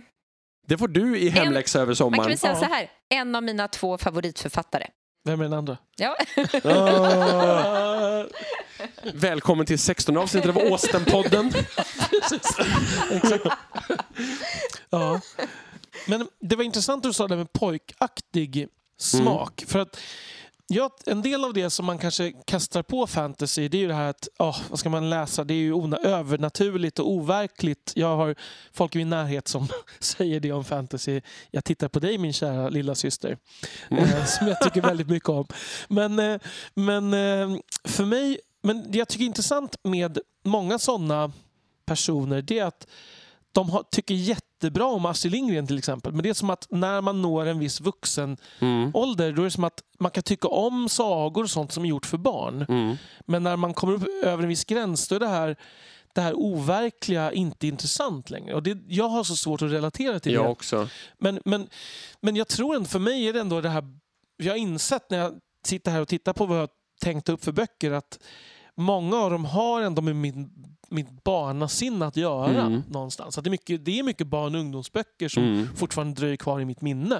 Men det intressanta är att den här genren som brukar kallas magisk realism, Ja, som är- inte ligger långt från fantasy Nej, egentligen, precis. den är ju väldigt fin Ja. och fantasy är väldigt ful. Ja. Så det är intressant vad, vad det är som egentligen är skillnaden och vad får det att tilltala mainstream läsarpubliken? Ja, men det var ju den här eh, Ishiguro som vann, han blev inte vann inte, han blev tilldelad Nobelpriset här. Mm. Eh, han gjorde den här The Buried Giant som jag läste här nyligen i en liten bokcirkel. Och hur det liksom helt plötsligt blev, åh vad fint det här var. Och var. Så, så var, han hamnade lite i ett ordkrig med eh, Ursula Le Guin som gjort Övärlden-serien. Mm. då, Som hon tyckte att Alltså nu duger vi på något sätt. Ja. Alltså, nu, nu är det, jät- det är liksom riddare och det är jättar och det är monster. Men när det är en eh, sån författare, då är det okej. Så. Ehm, och lite grann det kan jag, kan, jag förstår lite att man blir lite, kan bli lite förorättad. För här, här håller man på och skriver liksom seriös litteratur i fantasygenre. Mm. Men så kommer en seriös, inom citationstecken, författare och skriver Typ samma sak. typ samma sak. Och då är det som att det är fin litteratur Ja. genast. Ja, det är intressant. Men det finns ju, jag vill ju verkligen, det finns ju skräpfantasy också. Ja, ja, alltså det absolut. finns ju sån fantasy som verkligen är sådär Verkligen. motsvarigheten till, vad, vad heter sån här eh, Kiosklitteratur. Kios, ja, men sån här kiosklitteratur, ni vet sån här, vad, vad heter det, den här genren av rom, romantiska böcker som är så dålig? Harlequin-böcker. Ja. Du vet, så här, I piratens våld och de står med upp, uppknäppt skjorta på framsidan. Ja. Den typen av, eller, eller så här läkarromanser liksom, det, som de säljer på Konsum precis före liksom, kassorna. Nej, men det, så att jag, jag reser tillbaka, tillbaka i tiden lite till och tar upp Mikael Ende som har skrivit Den oändliga historien och eh, Momo, eller Kampen om tiden, som Mm. ju är två... Han är en tysk författare, vilket det inte dräller av på de här listorna hittills. Nej. Michael. Michael Ende, ja. Mm. ja, ja undenliche Ge- Gesichte, kanske, tror jag. Fantastiskt. Tack. Mm. Eh, apropå eh, seriös, jag tycker det är seriös litteratur. Eh, Speciellt Momo eller Kampen om tiden är ju en väldigt seriös betraktelse över barn och hur vuxna inte längre har tid att ta hand om barn och leka med barn. Eh, Mm. Mm. Och hur liksom tidstjuv, de här, um, det är någon slags byråkrater som är ondskan i Mm. den här berättelsen. Grå farbröder. Grå farbröderna, precis. Som, som eh, vill att folk ska spara tid. Men varför är liksom kärnan. Mm. Och sen oändliga historien då som handlar om lä att läsning, att man kan slukas upp av böcker och att fantasin inte har några gränser. Liksom. Det är, Mm. Som också har den här uh, otroligt öppna världen där vad som helst kan hända. Men det har jag också nämnt i tidigare avsnitt. hur Mm. Just att det är, världen heter Fantasien. Alltså Mm. det, det finns inga gränser. Liksom. Mm, ja, det var förra avsnittet när Ja. vi pratade om li- naturen. Ja. Mm. Precis. Det är också barnböcker men det finns... Jag tror inte jag förstod kanske... Jag förstod nog budskapet i Momo när jag var liten. Jag förstod kanske inte riktigt budskapet i den oändliga historien för jag läste när jag var för liten. Mm. För, Momo läste jag någonstans precis i början av 20-åren tror jag. mm, Jag tyckte om den. Den är ju dock väldigt... Alltså den känns ju som en eh, allegori, tycker jag. Mm. Eh, alltså det, den är så tydlig att hela berättelsen mm. egentligen bara symboliserar någonting annat. Så. Ja, det gjorde att jag liksom uppskattade den på en nivå men att jag ändå hade lite svårt att sugas in i den på något Mm. plan. Men den har ju den här, som vi också nämnde i något avsnitt, det här Kafka. Arten, Ja. kanske också i förra Det, avsnittet. det hade jag tänkt ta upp sen faktiskt. Ja. För det är en hel kategori av böcker som jag tycker om. Det här lite Kafka, Mm. Kafkaeska. En annan eh, prillig engelsman, Eric Linklater med Det blåser på månen. Ja. som ju också har det här... Det finns något surrealistiskt, lite Alice i Underlandet. Att, återigen, de här, det handlar om två flickor, de förvandlas till kängurur. Och det, det händer väldigt mycket konstiga saker. Men, och sen är det samtidigt mot slutet blir en kamp för, för att befria ett land från en tyrann och såna här saker som jag ty- tyckte väldigt mycket om. Och Nims hemlighet Robert O'Brien tror jag. Och, som också ändå, då är vi tillbaka bland talande djur. Det är en musfamilj som bor i, i, på en åker i en sten. Och sen så måste de flytta den här stenen för att, för att eh, bonden ska plöja. Och så visar det sig att det finns genetiskt manipulerade råttor som bor i en buske där. Som har, så får man, berätta om, får man veta om de här råttornas backstory. Den här var en av mina absoluta favoritböcker när jag var liten. Det får ju mig att tänka på Watership Down. Mm. Det här med... med En annan favoritbok. Ja, som av... Vad heter han? Richard Adams. Richard Adams. Um, Mm. Watership Down, Den Watership långa Down, flykten. Den långa flykten. Som ju handlar om kaniner. Mm. Ehm, och jag kommer ihåg att jag fick den här boken introducerad till mig av eh, min skolbibliotekarie i högstadiet. Ehm, Ja. Men då tänkte jag så här, kaniner? Eh, och läste den inte. Ja, det var inga horn på kullar. Nej, fast den är ju faktiskt en episk fantasyhistoria. Ja, en quest. Ja, en också. quest Ja. som är liksom, liksom folkomspännande. Den, är- den är ju otroligt dramatisk. Mm. Det, jag tycker att det, och den funkar för både barn och vuxna. Det är ju väldigt, väldigt hemsk Mm. delar också. Sen tycker jag lite att den blir lite så här predikande på slutet. Mm. Det är ganska tydligt att liksom det finns en, en politisk agenda i delar av den. Kanske det. Ja. Men, eh, men jag tycker ändå att det är en extremt bra och den är spännande sorglig historia. också på Ja. många ställen skulle Ja. jag säga. Det finns ju en, någon sorts eh, tecknad filmatisering Mm. av den som många ba- brittiska barn säger sig ha blivit liksom så här, har fått sin barndom förstörd av för att den är så blodig. Ja, alltså min, min introduktion till det här var min mamma faktiskt. För att det var när vi, jag tror att vi tillsammans, jag tvingade dem att se den tecknade Lord of the Rings, Mm. Bakshi alltså. Och, eh, och hon sa att, ja, vilket är lite intressant för att jag tycker den är ju också hyfsat riktad till vuxna. Men hon menar, ja men det finns en tecknad film för vuxna som heter eh, Den långa flykten. Och så, så hade hon också läst boken. Mm. Eh, för den är också, jag förstår att man, om man ser den som väldigt liten är det ju väldigt traumatiserande även Ja, den är ju jättemörk. Eh, och även om de har klippt bort en del och sådär. Men man, kaniner som biter ihjäl varandra. Och, ja. ja. Men eh, så att min mamma är, gav mig det här tipset och det är ja, verkligen favorit.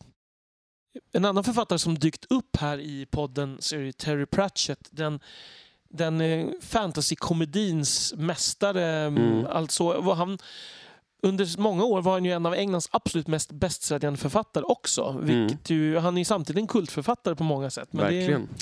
Eh, och där kan man säga att det är böckerna om skivvärlden, alltså The Discworld, som är hans liksom, viktigaste Och böcker. flesta. och flesta. Mm. Och de börjar ju som renodlade fantasyparodier som är väldigt liksom, vad ska man säga, nästan osammanhängande eh, infallsrika. Men blir mer och mer som en avspegling av vår värld. Där han liksom Mm. skildrar fenomen i, i vår verkliga värld genom den här Discworlds, liksom, alltså det som hände där. Och, och jag uppskattar de sena böckerna mycket mer än de tidiga ska jag erkänna. Mm. Eh, för att jag tycker just det här speg, de blir också allvarligare. Mm. Eh, och, och sen är han mästare på typ komiska poänger i one-liners skulle Ja. jag säga. Alltså det finns nästan på varje sida någonting man skulle kunna fram som citat. Och skratta rakt Ja. utåt. Ja. Och ofta smarta dessutom. verkligen.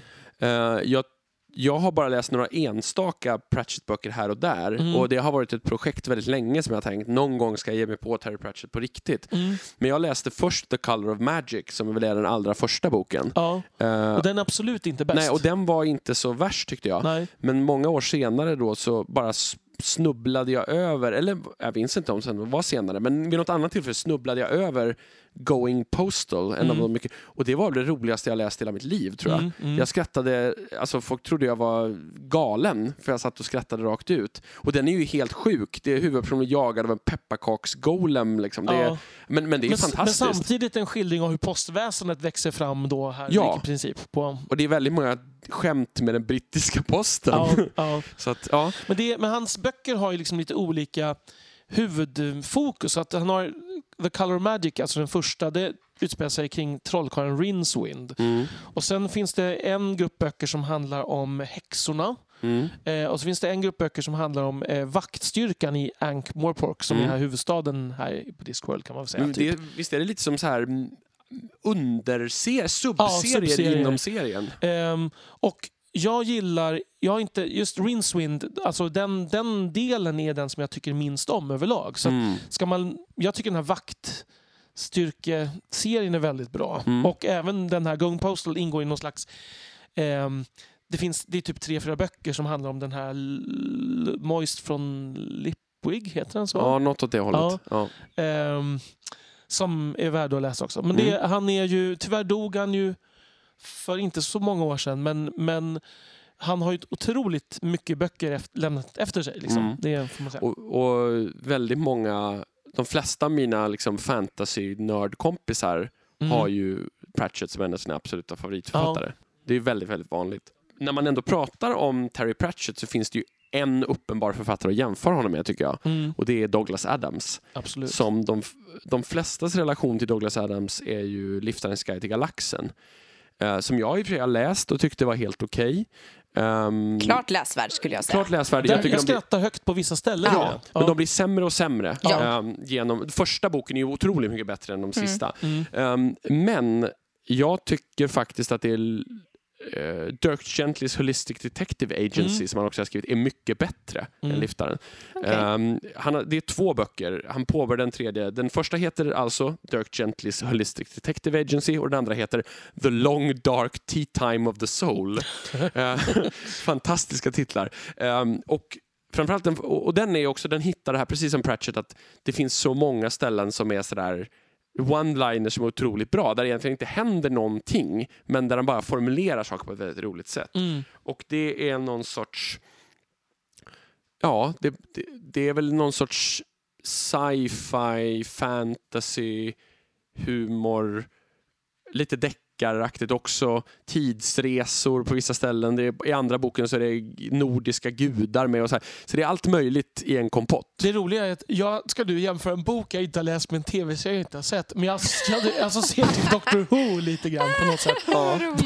Ja, det är. Jag, har Ja, inte, jag är inte så, Så- bekant med Doctor Who Så heller. en fri associationslek här. Det, det kom en filmatisering eller något av någon sorts serieversion på Netflix av Dirk Gentlys uh, Holistic Detective Agency som jag började titta på, men med Elijah Wood faktiskt. Mhm, mm. Men jag såg ungefär 20 minuter, det var jättevåldsamt, finns inget Mm. våld i Nej. böckerna alls.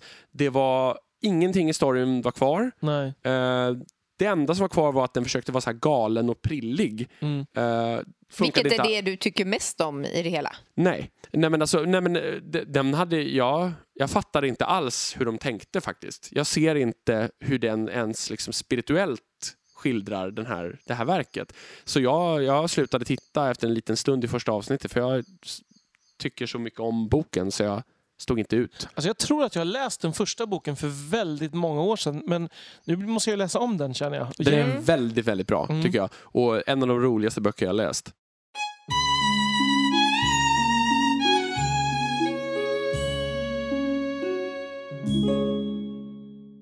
Om man tittar på det här med eh, Tolkien och fantasy så var det ju faktiskt så att det fanns en annan genre som var ledande eh, och lästes av flest innan Tolkien eh, gav ut sina böcker.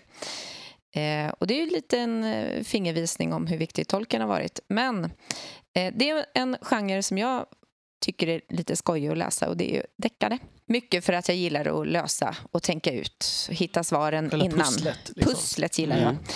jag. Eh, och då är ju Agatha Christie en som man kan koppla till Tolkien för att det utspelar ju sig i samma land i alla fall. Ja, eller Midgård. Ja, nej, just det. Ja, Hur det nu var ja, med det. Men samma miljö. Infused with Samma the same miljö. spirit. Man kan Ja. säga Lobelia, hon är silverskedarna där som Ja, precis. Det är Hon är som en enda kommer. stor gåta hela hon. Ja, precis. Ja. Nej men... ehm, Jag håller med, det är väldigt bra böcker. Jag tycker om de flesta av dem med Miss Marple och Poirot. Jag läste dem allt, jättemycket när jag var yngre.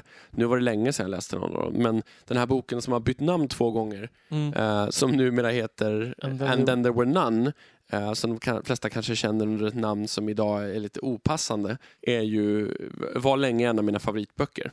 Jo, men man gillar ju det här att kunna brottas mot en bok och se om man går vinnande ur den striden. Mm. Eh, det, det är ett sommarnöje för mig. Och då är ju ofta äldre deckare har ju mer av det pusslet. Mm. än Moderna Mm. liksom. eh, Det är Absolut. mer så Camilla här magont och... Ja.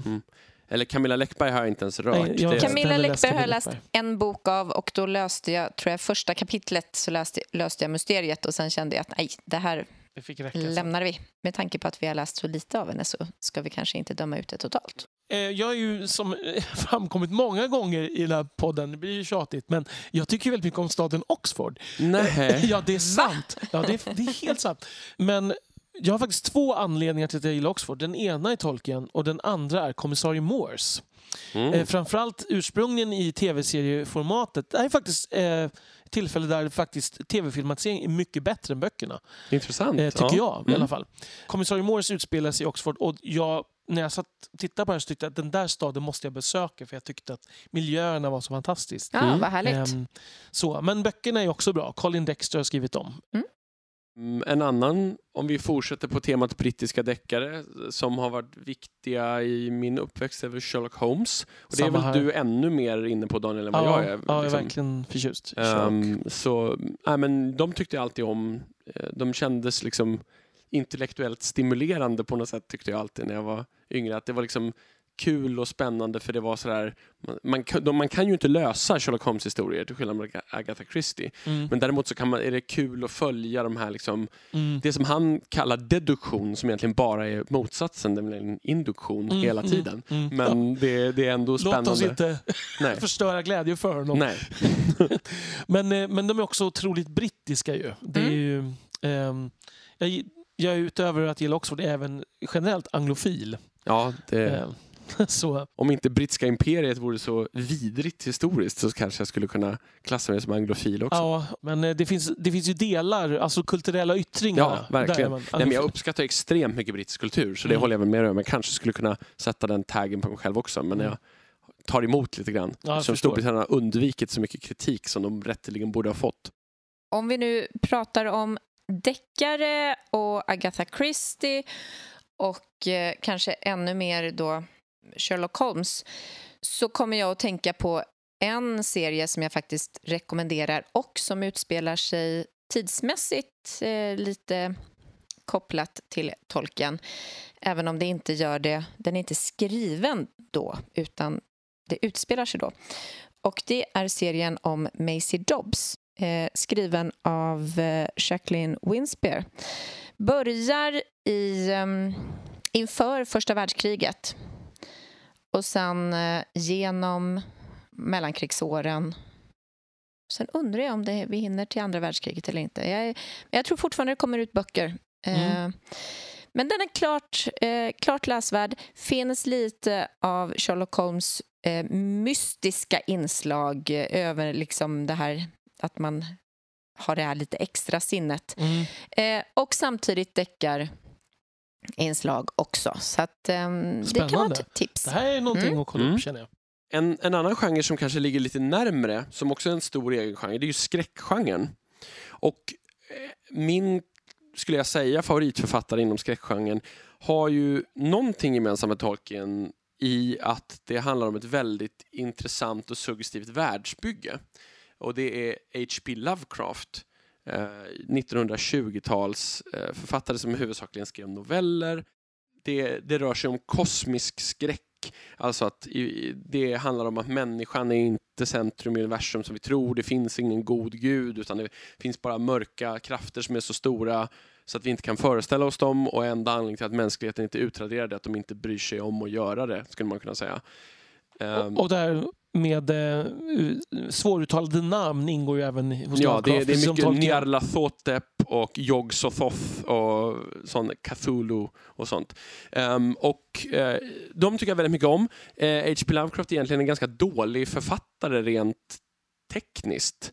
Inte så skicklig men extremt bra på att komma på intressanta koncept och eh, spännande suggestiva idéer. Sen tycker jag inte att han är så bra på att bygga dramaturgi till exempel. Han var väl i princip psykiskt sjuk. Ja, så att, så att, eh, absolut. Det Och här det är är väl- väl hans feberdrömmar i Precis, princip. det är väl därifrån njut, alltså det, njutningen eller det storslagna i det kommer. Att det, han är, böckerna är väldigt rädda för sinnessjukdom och vä- väldigt rädda för såna här ja, oförklarliga stora mörker. Liksom. Mm. Ehm, det som talar emot honom lite grann var att han är vrålrasist, eh, även för sin tid. Mm. Eh, otroligt mycket mer rasistisk än till exempel Tolkien, som vi diskuterat tidigare. Mm. Eh, och det är någonting som man liksom får förhålla sig till medan man läser. Alltså han var väl rasist utifrån sin tid dessutom. Jo, kan- nej, ja. ja, han, han var ovanligt Ja, rasistisk ja. före att leva Precis. på 20 och 30-talet. Ja. Eh, och liksom eh, uttalad antisemit och sådär. Ehm, och och väl, det, det syns faktiskt i en del av historierna också. Mm. Alltså att det är beskrivningar av svarta karaktärer eller att liksom skräcken för eh, ge- genetisk blandning är väldigt tydligt att det kommer från någon sorts rasskräck hos honom. Liksom. Det låter som något som jag inte någonsin skulle vilja läsa faktiskt. Nej, men eh, jag tycker att han är, det är väldigt fascinerande och han har gjort enormt avtryck på både senare skräckförfattare, på datorspelsgenren, på jättemycket brädspel. Alltså det finns otroligt mycket som är Lovecraftianskt i sin stämning Mm. efter honom. Och som också leder in till Daniel, en av Daniels favoritförfattare kanske. Ja, Stephen King, som ju, han har ju till och med gjort lite Lovecraft-hyllningar i, alltså i form av en novell där som är väldigt Lovecraftiansk. Men han, och det är samma miljö, New England i nordöstra USA. Jag läste till och med något förord i Revival där han skrev att Lovecraft byggde huset som jag möblerade eller något sånt Ja. där. Ja. Men jag tänkte kanske inte ta upp hans skräck, även om Mm. de är bra. Så här. Men jag tänkte ta upp hans mer episka quest-berättelser. För att knyta tillbaka till Tolkien. Ja men exakt. För att eh, han har ju läst mycket, han har ju läst Tolkien helt uppenbart. Och det finns ju det lilla, jag tänker du nämnde förut eh, Stand By Me Elisabeth. Mm. Det är ju en, en quest med fyra, är de väl, pojkar som ska ge sig iväg och hitta någonting. Men det är ett lik de ska hitta. Men det är ändå på något Mm. sätt den här vandringen genom eh, ett landskap. Och den som- heter inte Stand By Me på... Höstgärning tror jag den heter. Heter den inte... Okej. The Body? Det kan heta olika på svenska och engelska. Sen finns det Pestens tid som ju är ett vad ska man säga, dystopiskt epos om kampen mellan gott och ont. Där ju, alltså pesten, det är en pest som, som dödar i princip hela mänskligheten och det finns en liten rest kvar och där blir det en kamp mellan det goda i form av en afroamerikansk kvinna, Mor Abigail, och det onda som är en vandrande magiker som heter Randall Flagg. Och det är liksom mellan Gud och djävulen i princip. Och även där finns det här vandringen, en- The Quest med fyra vandrare som ska bege sig Mm. in i mörkrets hjärta som är Las Vegas i det här fallet. Kanske inte så långt från verkligheten. nej, nej, men precis. Ehm, och för, förgöra ondskan. Liksom. Vi har även eh, Drakens ögon som är en ren saga. Det är, det är liksom ett sagokungarike. Väldigt otypiskt Stephen King på många sätt. Och sen har vi hans enorma, som han ser som sitt magnum opus, Mörka tornet-berättelsen ju, som är sju böcker som har spritt sig in i flera av hans andra böcker också. Som är, det mörka tornet är ju då navet kring var hela, var, runt hela världen och alla olika världar och dimensioner kretsar. Ehm, och det finns den sista revolvermannen som heter Roland av Gilead som ska hitta det här mörka tornet för Det var att rädda många världen. referenser på en gång Det är där. många referenser. Mm. Och det finns ju många, mycket Tolkien i det här. Det är ju som en western dystopisk fantasy men även i vår värld till och från. Liksom. Så det är, Mm. den är ganska många sidospår i den här berättelsen. Men det är samtidigt episkt på ett sätt som är väldigt Tolkienskt får man säga. Och ett slut som gjorde väldigt, väldigt många väldigt arga. Men jag tycker att det är genialiskt. Jag säger inte mer. Spännande. Om man ska knyta an till det här, en annan som jag bara kan kasta in där. Jag tycker väldigt mycket om Dracula också, av Bram Stoker. Mm. Ehm, det, här, och det är väl också lite det där gamla brittiska. Jag gillar det lite viktorianska. eh, Mm. Sådär. Ehm, men, men den kan vi bara Och den kasta. gotiska, det finns ju även, jag menar, jag tänker Baskervilles hund, alltså även om man Precis, kan knyta absolut. upp den. Så många av de där kan man ju knyta till varandra. Mm. Ehm, sen en, en bok som faktiskt, eh, jag har bara läst den första av de tre. Jag har tänkt läsa de andra två men jag fick inte tag i tvåan direkt och sen blev de lagda på is. Men det är Titus Grown av Mervyn Peake som ju ligger någonstans i gränslandet mellan fantasy och gotisk litteratur. Det är Gormenghast-serien Ja, då? serien Mm. heter Gormenghast. Andra boken heter också Gormenghast. Mm. Ehm, och den tredje heter Titus Alone. Det här är väldigt annorlunda än mycket annan fantasy. Det, det är väldigt likt Tolkien på det sättet att det är enormt långa miljöbeskrivningar som är väldigt målande och det är väldigt poetiskt. Det händer väldigt lite jämfört med mycket annan fantasy. Det är, alltså det är en väldigt långsamt framåtskridande historia och det är nästan så här dickensianska karaktärer med lustiga namn Mm. som rör sig i en väldigt så här gammal miljö av ritual och eh, superhård rutin på något sätt. Mm. Eh, Mervyn Peake levde i Kina under ett tag och, och liksom plockade upp en del av det här liksom gamla kejserliga ehm, traditionerna där man har, vi har gjort så här i 3000 år så att säga. Den, den typen av grejer. Men visst, den serien är inte helt fullbordad va? Tror nej, tredje boken blev aldrig riktigt klar. Ehm, men eh, jag, jag tänker fortsätta läsa, men ett, första boken tycker jag väldigt mycket om faktiskt. Mm. Så, och den verkar vara lite av en vattendelare. Och antingen tycker man att det här är jättetråkigt, det händer ingenting. Eller så tycker man att det här är helt fantastiskt, vilket bildspråk. Det är Mm. ofta de två. Ja, Jag har bara sett BBC, eh, Mm. från tidigt 2000-tal skulle jag tro att det är ungefär. Och jag vill inte se den förrän jag har läst alla böckerna. Men, men jag kan tänka mig att den är bra, för jag har sett rolllistan på den och den ser fantastisk ut. Ja, den är, nu, jag misstänker att det är en, bara av att ha sett tv-serien misstänker att det är en bokserie som är svår att fånga. Ja, Eh, det för de har ju försökt göra någon slags story ändå genom den på något sätt. Mm. Eh, men och man ser ju att det är en tv-produktion från liksom tidigt 2000-tal. Mm. Eh, men just som sagt, rolllistan är fantastiskt bra. Mm. Och Jonathan Rhys Meyers spelar eh, st- Steerpike. Steerpike va? Mm. Ja, och det, det tycker jag är, när jag hörde det tänkte jag att det är genialt. Mm, Det, det är mm. så nära den bokkaraktären man kan komma tänkte jag direkt. När jag, så att jag ser fram emot att se den när Ja, jag läst ja. klart böckerna. Mm. Du kommer säkert bli besviken ändå för att de har ju varit tvungna att ta bort mycket. Jo, antar jag. men det är klart. Fast samtidigt så känns det som en bok som är mer, just som du säger, eftersom är- den känns så svårfilmatiserad så tror jag att jag kommer vara mer öppen för det. Jag uppskattar väldigt mycket en genre som kanske inte riktigt är en genre, men det är, liksom, det är väl ett kluster av böcker som jag liksom som är lite surrealistiska, som ligger nära fantasygenren, eh, som jag ändå på något sätt tycker har mycket gemensamt. Och den kändaste och som jag kanske tycker allra bäst av dem är Kafka. Eh, jag tycker väldigt mycket om processen, jag tycker ganska mycket om Mm. slottet.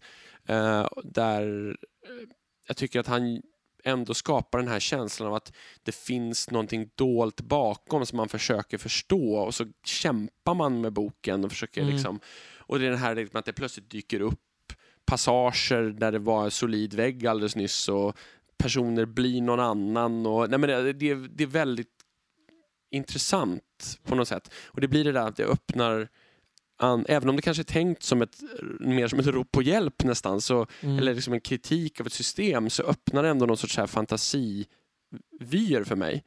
Processen uppskattade jag väldigt mycket när jag läste. Mm, ja, men jag, jag tycker väldigt mycket om processen. Jag läste om den flera gånger också. Mm. Sen har jag tre böcker här som jag tänker spotta ur med snabb ordning som jag tycker alla på något sätt har något med gemensamt med det.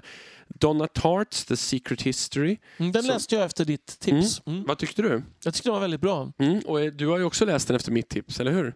Och lyckats slarva bort din bok och fått köpa en ny om jag minns det ja, rätt va? du köpte en ny till mig. Jajamän. Men du tyckte åtminstone om boken, kommer jag och ihåg. jag hittade eh, den gamla boken Ja. så den står i min Det bokhylla är nu. Mm. Du har ju du den också. Den var väldigt anakronistisk på många sätt tycker Ja. jag. Eh, Att det är som att den beskriver mycket äldre miljö än vad det är. Ja, på-. Precis. Den, den utspelar sig ju i amerikansk universitetsmiljö Mm. i, på någon så här klassiska, klassiska institutionen. De håller på med så grekisk myt och sådär. Och samtidigt är det som att man befinner sig i liksom engelsk internatmiljö i Brightside Revisited eller någonting sånt Mm. där. Ja. Jag menar, och den är ju väldigt sådär intressant för man undrar vad det egentligen är som pågår. Ja. Och, man, och det är som en mordhistoria, den berättas i olika tidssegment. Och, men det är, ja, det är någonting annat, det är inte en deckare på något sätt. Nej. Äv- äv- men det är en jättefascinerande bok tycker jag. Eh, kanske den enda bok som riktigt jag och min mamma bondar över att vi båda tycker den är fantastisk. För vi har helt olika litteratursmak. En annan, eh, The Magus, som heter Illusionisten på svenska. Den tycker jag är väldigt lik Donna Tartts eh, The Secret History. Eh, handlar om en kille som börjar jobba på en ö. Ehm, och det är, också, det är väldigt mycket där man försöker förstå vad det är som pågår. Den tycker jag tyvärr är så att, den finns i två versioner, en kortare version, jag har bara läst den långa. Eh, han gav ut en ny liksom, Mm. Directors Cut senare som, som ska vara bättre. Men då, den som jag läste alltså. Men eh, den tyvärr, den är 700 sidor lång. Sista 100 sidorna är helt galna och packar ihop lite grann. Så den är inte lika bra som The Secret History. Jag tycker slutet inte funkar för den är helt urpsykat slut. Okej. Men, men, eh, men jättespännande och intressant. Man blir, det är omöjligt att sluta läsa också. En mycket, mycket mindre känd bok från spanskt kulturområde, kanske den första som vi tar upp här, det är José Carlos Somozas Idéernas grotta, La Caverna de las Ideas i, i original, eh, som är en sorts, på ytan verkar det vara en historisk deckare och sen så utspelar sig en parallell historia i översättarens anmärkningar. Det är som att det, det är som att boken är ett dokument från det gamla Grekland Mm. eh, där vi följer en mordhistoria och sen så får vi översättarens anmärkningar blir mer och mer, eh, alltså bör, översätt, vi börjar följa översättaren i hans arbete och det blir en egen historia av de här två. Han börjar se referenser till sig själv i det klassiskt grekiska verk han översätter. Men Mhm. där måste jag Mm. verkligen då anknyta till eh, den här typen av metaberättelser. För det finns Mm. en bok som heter House of Leaves Mm. av en amerikan, Mark Danielewski. Mm. Eh, där det liksom är, återigen fotnoterna är, det är en person som har hittat det här, den här texten. Mm. Och texten i sig är en analys av en dokumentärfilm. Det Okej. är väldigt många metanivåer. Ja. Eh, och dokumentärfilmen handlar om i ett hus så uppstår helt plötsligt en dörr. Och Mm. när de går in genom den här dörren så är det som att det där bakom finns en labyrint av tomma korridorer och som är hur enormt som helst. Liksom. De Det här sig- boken måste jag läsa. De- Jag känner att den passar in perfekt i den här Ja. kategorin jag håller på att gå igenom här. Och, och det, det går liksom in, det är de liksom, eh, expeditioner in i det här och det finns någon fara där inne. Eh, och det är liksom samt, och sen så är det liksom fotnoter och det är eh, vad heter, det, referens till brev från något dårhus. Och, det, ja, det så, och sen dessutom blir texten så småningom när vi närmar oss slutet så blir den också visuell så att den liksom typ krymper på sidan. Alltså det är otroligt mycket. Wow. Ja, det Ja. här må, The House of Leaves, Ja, sa du? precis. Ja, det måste jag, det måste jag Du får läsa. låna den. Ja, jag Ja. blir jättenyfiken Ja. direkt. Ja, det, det, var nog, det där var nog en snabb presentation tror jag av den typen av litteratur som jag tycker, väldigt, tycker mycket om. Det är det där när man dras med, det är lite samma tror jag som deckare på något plan, Mm. att man vill lösa, förstå vad som Mm. pågår och lista Mm. ut. Och i alla fall går ju inte det, men man kämpar ändå med det under vägen och det tycker jag om. En, en som hamnar lite mellan den här genren och historisk roman och deckare också är ju Rosens namn av Umberto Eco. Ehm, en, som ju är en deckargåta som utspelar sig i ett medeltida kloster. Okej, den har Eh, inte jag läst. Mycket Den är ju, Umberto Eco är ju en av 1900-talets kanske erkänt stora finförfattare. Ehm, och det här är ju en av hans mer tillgängliga böcker. Väldigt en sak som är lik Tolkien är att det är väldigt, väldigt, väldigt, väldigt långa naturbeskrivningar. Det kan vara så här hur solen gnistrar på ett tak i en och en halv sida. Men otroligt bra. Eh, jättevacker, intressant, spännande. Finns också en som jag tycker ganska bra filmatisering med, Med Sean Sean, Connery, Connery ja. som, som eh, och Sean Connery är en väldigt ung Christian Slater i Ja. huvudrollerna. Eh, väldigt bra filmatisering tycker jag. Men med mycket Sherlock Holmes-referenser. Alltså han, Ja, är, huvudpersonen är Henry of Baskerville. Precis, liksom. det, det, Eh, den blinkar ju till Sherlock Holmes. Men det, den, är, den är otroligt medveten och snygg och smart, tycker jag. Och handlar dessutom om bildning alltså i, i, i sig själv. Alltså det finns en metanivå även där. Precis, och det finns en, vad ska man säga, en diskussion av Mm. synen på kunskap och synen på livet som, som Mm. jag tycker kommer fram framförallt när man Synen börjar på humor inte Ja, minst. men precis. När man börjar närma sig slutet så börjar man förstå att ja, Mm. den diskuterar större saker än sig själv. Jag har även läst hans Baudolino. som- Den har jag hemma men har inte läst. Nej, den, den, den handlar ju om eh, Konstantinopel och korståg och det är också en Mm. historisk roman där han, han är ju spränglärd, Umberto, eller var, han dog ganska nyligen, Umberto Eco. Så lärdhet är han ju på Tolkiens nivå. Ja, och det, det tror jag är en, en av de grejer som tilltalar mig för att den här eh, franciskanermunkarna och sådär, jag kan ganska mycket om just Mm. den världen, alltså, ti, alltså högmedeltidens eh, kyrka är jag väldigt insatt i. Och det, han är extremt duktig på att skildra det. Den första tanken som kom till mig, nu har det ju kommit ganska sent det här, men den första tanken som kom till mig när vi började diskutera och göra det här avsnittet, det var, då tänkte jag mer så här, vad är likt Tolkien? Vad får jag samma känsla av som Tolkien? Och då gick jag direkt till eh, det fornisländska materialet eh, i huvudet. Och då har vi ju några av de här så kallade islänningasagorna som generellt är skrivna på 1200-talet men utspelar sig under hednisk tid eller i övergången till kristendomen på Island. Um, de har det här karga som Tolkien har ibland när Tolkien är storslagen. De har lite liknande ton. Uh, och det är väl därifrån, alltså den typen av litteratur som Tolkien har lånat eller fått det här ifrån. Några av de bästa, om man vill sätta sig in i dem, är Njals saga, som är en blandning mellan en actionhistoria och en rättegångshistoria. Eh, tänk, tänk er alltså Njal... Action känns Det låter som något med Tom Cruise. Ja, ja, men, ja, men det är det ju. Alltså, det det, berättelsen har två hjältar. Eh, Njal, som är advokathjälte på tinget, och hans kompis eh, Gunnar, som är actionhjälte, som utkämpar en blodsfejd genom större delen av historien. Mm. Eh, ja, ehm, sen så har vi Egil Skallagrimssons saga. Egil Skallagrimsson är visserligen själv en galen psykopat, men det är en spännande liksom, eh, fejdhistoria återigen. Och Gunlaug Ormstungas saga rekommenderar jag också som är ganska kort jämfört med de andra, relativt lättillgänglig, handlar om en kärlekshistoria som leder återigen till fejd som alltid, men det är ändå, det är kanske lite mer lättillgängligt och vad heter det, lätt att identifiera sig med på något Mm. sätt. Det är två män som vill ha samma kvinna och så, ja, och så vidare. Mm. Ehm, den brukar också ses som en av de bästa rent litterärt. Så de vill jag rekommendera. Och sen så, förutom de här islänningasagorna så är jag väldigt, väldigt förtjust i Poetiska Eddan. Mm. Eh, och om man bara ska läsa en bit av Poetiska Eddan så ska man ju läsa eh, den allra första, eh, Völvans spådom. Ehm, och, eh, eller Völuspa, i, som den egentligen heter. Den finns i flera översättningar. Man ska hitta Björn Kolinders eller Erik Brates översättning, det är de bästa. Eh, jag har nog fyra översättningar av Poetiska Eddan hemma tror jag. Men um, Åke Olmarks är inte lika bra. Eh, Oväntat. Föga förvånande kanske.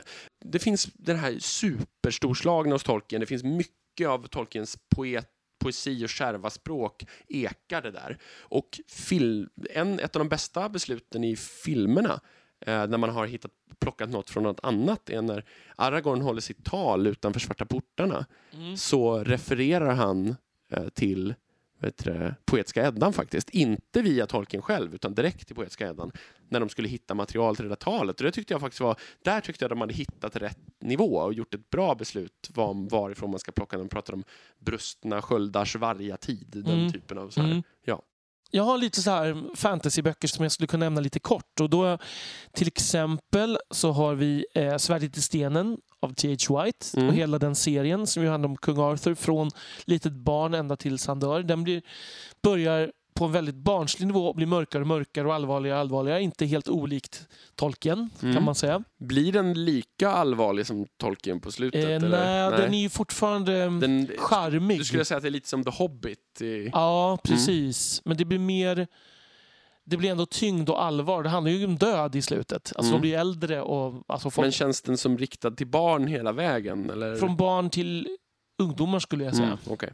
Jag nämnde bara Ursula Le Guin. Eh, det, henne måste man ta upp i det här sammanhanget, tänker jag. Som Ja. är en av de stora fantasyförfattarna med övärld och mycket annat också som hon Mm. har skrivit. Som verkligen kan rekommenderas. Jag har bara läst Övärlden eller Earthsea, men det var ganska länge sedan. Jag, det är återigen sån här författare som jag tänkt läsa mer av, men när ska man hinna det? Hon har ju också det här egna tonspråket kan Mm. man säga. Det är, det är verkligen påminner egentligen inte speciellt mycket om Tolkien alls. Nej, verkligen inte.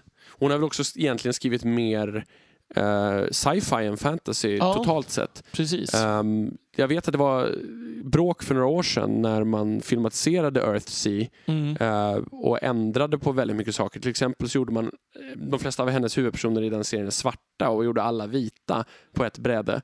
Och då blev hon lite upprörd över det för hon tyckte all, alla andra fantasy-serier har bara vita huvudpersoner och nu när det är för en gångs skull är svarta så gör ni de vita också. Och då sa de, är du rasist eller spelar det någon roll? Mm. Så att, ja, Man kan ju förstå att man blir lite bitter då. jo, det, Patrick Rothfuss, Vindens namn. En av de bästa fantasyböcker jag läst på senare år, skulle jag säga. Eh, också första delen i en serie, såklart. Också väldigt annorlunda, skulle jag säga. Eh, Även om den har drag av mycket annan fantasy, såklart. Jag vill också nämna min gamla klasskompis, Karin Tidbeck, som ju är en svensk fantasy, science fiction, skräckförfattare. Eh, hon har en eh, dystopisk eh, framtidsroman som heter Amatka som är väl värd att läsa och även en vad ska man säga, en samling noveller i lite olika fantastiska stilar som heter Jagannath, eller Jagannath. Det är lite Lovecraftianskt mm. namn i alla fall. Men är det Lovecraftianskt i övrigt då? Det finns en touch av det. Det är väldigt eh, nordiskt skulle jag säga, alltså svenskt på många sätt. Men den är utgiven på engelska. Hon skriver själv på Okej. engelska. Det får ju mig annars att tänka Lovecraft Lovecraftianskt på svensk tänk, får mig att tänka på min gamla skrivkurslärare Anders Fager som ju i princip säger det här, Lovecraft är en usel författare med väldigt bra idéer Mm. och skriver noveller på Lovecraftianska teman. Det är typ så här en han, han tar koncepten och stoppar in dem i moderna Sverige och sådär. Mm. att kustjägarna gör tillslag mot en sån här deep one settlement i Stockholms skärgård. Alltså den typen Mm, av förstår. idéer. Han hatar för övrigt Tolkien. Eh, vi hade många debatter när jag gick skrivkurs med honom. Han tyckte varför måste all fantasy utspela sig i norra Wales? Och varför måste alla vara så tråkiga?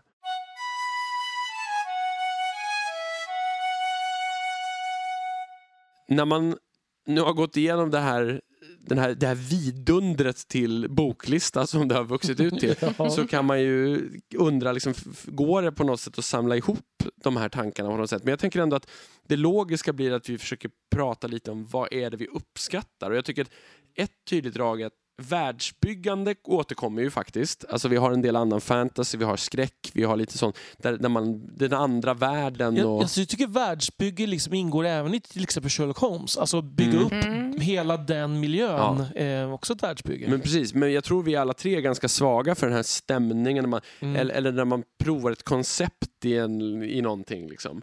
Mm. Eh, och det, det är ju inte alla som gillar det tror jag. jag. Jag tycker ju väldigt mycket om saker som är så här, man kan sammanfatta det här, det här är det liksom det som är speciellt med den här världen. Mm. Tänk om samhället vore så här. Tänk om bla bla bla bla bla. Ja, Hur skulle det bli då? Min lilla syster hatar sånt. Hon är sådär, måste det alltid, kan det inte bara handla om vanliga människor liksom? Mm. Så. Fast jag tänker att vi också generellt gillar vanliga människor kanske och inte världsbygge fast då i ett historiskt perspektiv. Det vill säga Mm. att då är det ändå en viss miljö och setting ehm, fast man istället då har de historiska referensramarna att ta hänsyn till. Då blir ju den andra tiden så att säga the other world Mm. som Mm. vi får stiga in i Ja, men på precis. något sätt. Ja.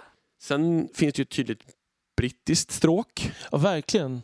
Det Det är är, väldigt hög andel brittiska författare av de vi har Ja. tagit upp faktiskt. och det, ja, men det kan jag verkligen säga personligen att jag gillar den brittiska tonen. Även om jag då gillar Stephen King som ju är väldigt amerikansk Mm. i sin, sitt tonfall. Mm. Så det här det brittiska lite artigt torra berättandet finns ju väldigt mycket av det här. Liksom. Mm. Mm. Och lite vemod tycker jag finns i Ja. det brittiska också som jag uppskattar. Eh, och, det, och det här natur, eh, det pastorala Mm. är väldigt brittiskt. Ja, Alltså Absolut. åkrar, ängar, små floder. Ja, och sen så en del av det, apropå det historiska, en del jag har tagit upp har ju, jag gillar ju mer sånt också, men vi tog upp den nordiska som, ja, Mm. som en, en sån grej. Det som slår mig ändå är att många av de här sakerna som vi pratar om, det, det finns ofta en ganska tunn, det finns ju en, vi har pratat en hel del om fantasy, men i många av de andra fallen så känns det inte ologiskt att vi tycker om båda verken. Men det är en ganska tunn linje mellan dem. Mm. Det är kanske bara en aspekt som är ganska svag som är gemensam. Ja, när, vi, när vi pratade om att vi skulle hålla det här, då blev jag först sådär lite fundersam och tänkte Finns det verkligen så mycket som jag läser som har kopplingar, Mm. tydliga kopplingar till tolken? Och det kanske vi också har konstaterat att mm, inte om man tittar direkt Nej. vid Men- första anblicken. Min första tanke var nej, Mm. när, när Daniel frågade. Vi kanske kan prata om, och då tänkte jag, nej men det finns väl ingenting annat som är som Tolkien. Mm, Kanske poetiska Eddan, tänkte jag. ja, och då sa jag, tänk brett. Ja, Och det har vi och då tänkte jag väldigt brett. Ja. Men, Men, men, men Ja. jag tror att, det, menar, det är inte så konstigt, vi är ju tre olika personer. Och, menar du det? Ja, det kan man inte tro. Men, och vi läser böcker och det finns ju någonting som gör att vi läser och framförallt att vi tycker om just de böcker vi tycker om. Mm. Och det kan ju vara en gemensam nämnare oavsett vad det är. Sen kanske inte alltid är så lätt att sätta fingret på exakt vilken den gemensamma nämnaren är. Men, men det är ändå påfallande, som du säger, att trots att vi är ganska olika på en del andra sätt Mm. så har en ganska stor andel av böckerna vi har läst ändå sånt som vi kan dela. Ja, Det, det, det, det finns ju ett par exempel där det är kanske den kommer jag inte att läsa och så vidare men det är ändå en klar majoritet av böckerna vi har tagit upp skulle bo, alla, de, alla tre kunna vara intresserade av. i, i viss mån kanske också har läst. Ja, vi har läst dessutom. många. Men om vi skulle placera, jag, jag har ju en liten eh, analys här av placera in oss i tre huvudfack. Så Jättespännande. skulle Ja. jag placera Adam, du är inne i det episka då. Blåsa, blåsa i horn. Eh, Elisabeth jag har med det som du själv tog upp, det här med relationer mellan människor. Mm. Och jag är inne på det, det prilliga, det lite absurda och samtidigt pastorala skulle jag säga. Mm. Det är kittlande men pastorala. Och sen skulle jag vilja lägga till, jag tilltalas ju otroligt mycket av eh, formuleringar och Mm. lite ironiska inslag. Eh, lite, Absolut. mm, Ja, men humorn i saker. Vilket kanske också är lite komiskt ihop med tolken. Många av böckerna jag gillar är också, förutom att de är episka, så är det, det finns ofta den här lite poetiska anslaget, högstämda ska jag säga, högstämda anslaget. Mm. För jag menar, Lovecraft är, var en halvt sinnessjuk författare som skrev skräck eh, historier men det är ändå det är otroligt högtravande samtidigt. Det, liksom, det handlar om, om universums öde och det är liksom eh, supergammaldags språk även för hans tid och så vidare. Jag tycker en sak som är intressant, det som vi inte har tagit upp, som vi har tagit upp väldigt lite av i alla fall, så är det ju science fiction. Mm. Det hade jag kunnat tänka mig annars skulle finnas med i den här listan. Jag gillar inte science fiction. Jag kommer på en bok som jag glömde bort nu. Som jag, det är Dune av Frank Herbert som är ett enormt världsbygge samtidigt Mm. som det. Men det är också en, nästan en fantasy-roman i science fiction-miljö på många sätt. Alltså jag tilltalas inte av teknik tror jag. Det är det. Alltså alla mina Mm. kompisar när jag spelar, såna här, spelar spel och såna här, de, de, kan allt, de gillar båda lika mycket. Och jag, jag, min fantasi kittlas inte av rymdskepp, eh, robotar, ehm, alltså tekniska saker. Jag, jag kan uppskatta sånt som är liksom fantasy, science fiction, fårakläder. Mm. Men inte r- mer renodlad science fiction. Alltså jag tycker ju att science fiction, om den är bra, den ska ju antingen då vara som du säger, vara fantasy, science fiction, fåra kläder och ha liksom det här lite episka anslaget. Mm. Eller så ska den ha någon slags filosofiskt dilemma. Det gäller ofta filmer för mig. Jag tycker om science fiction-filmer mer tror jag. Mm. Att det finns det här, ja men eh, liksom typ Blade Runner, vad är egentligen en medvetande och sådana saker. Alltså, Men jag kan också uppskatta mer kanske den dystopiska Ja. grenen ja, som ju absolut. inte riktigt hänger ihop helt och fullt med annan science fiction. Det är ju ändå lite av en egen kategori. Mm. Dystopier och apokalyptiska Ja, historier. Liksom. Och med apokalypsen kanske vi ska avsluta. Ja, Absolut, det finns inte mycket mer efter den. Nästa avsnitt ser vi fram emot väldigt mycket. Och Vi ser ju dels fram emot att få mm, se hur slutprodukten blir men ännu mer inspelandet för att det kommer ju att ske i Oxford. Vi har massa roliga planer på vad vi ska göra där. Ja, tanken är väl ett avsnitt, ett resereportage lite grann nästan. mm. eh, i Tolkiens Oxford eller Tolkiens fotspår eller något sånt där. Med platser och personer och andra sådana saker. Vi har tänkt ha med lite intervjuer och besöka The Eagle and the Child och sånt där. Vi ska hinna med väldigt mycket på väldigt kort tid. Mm.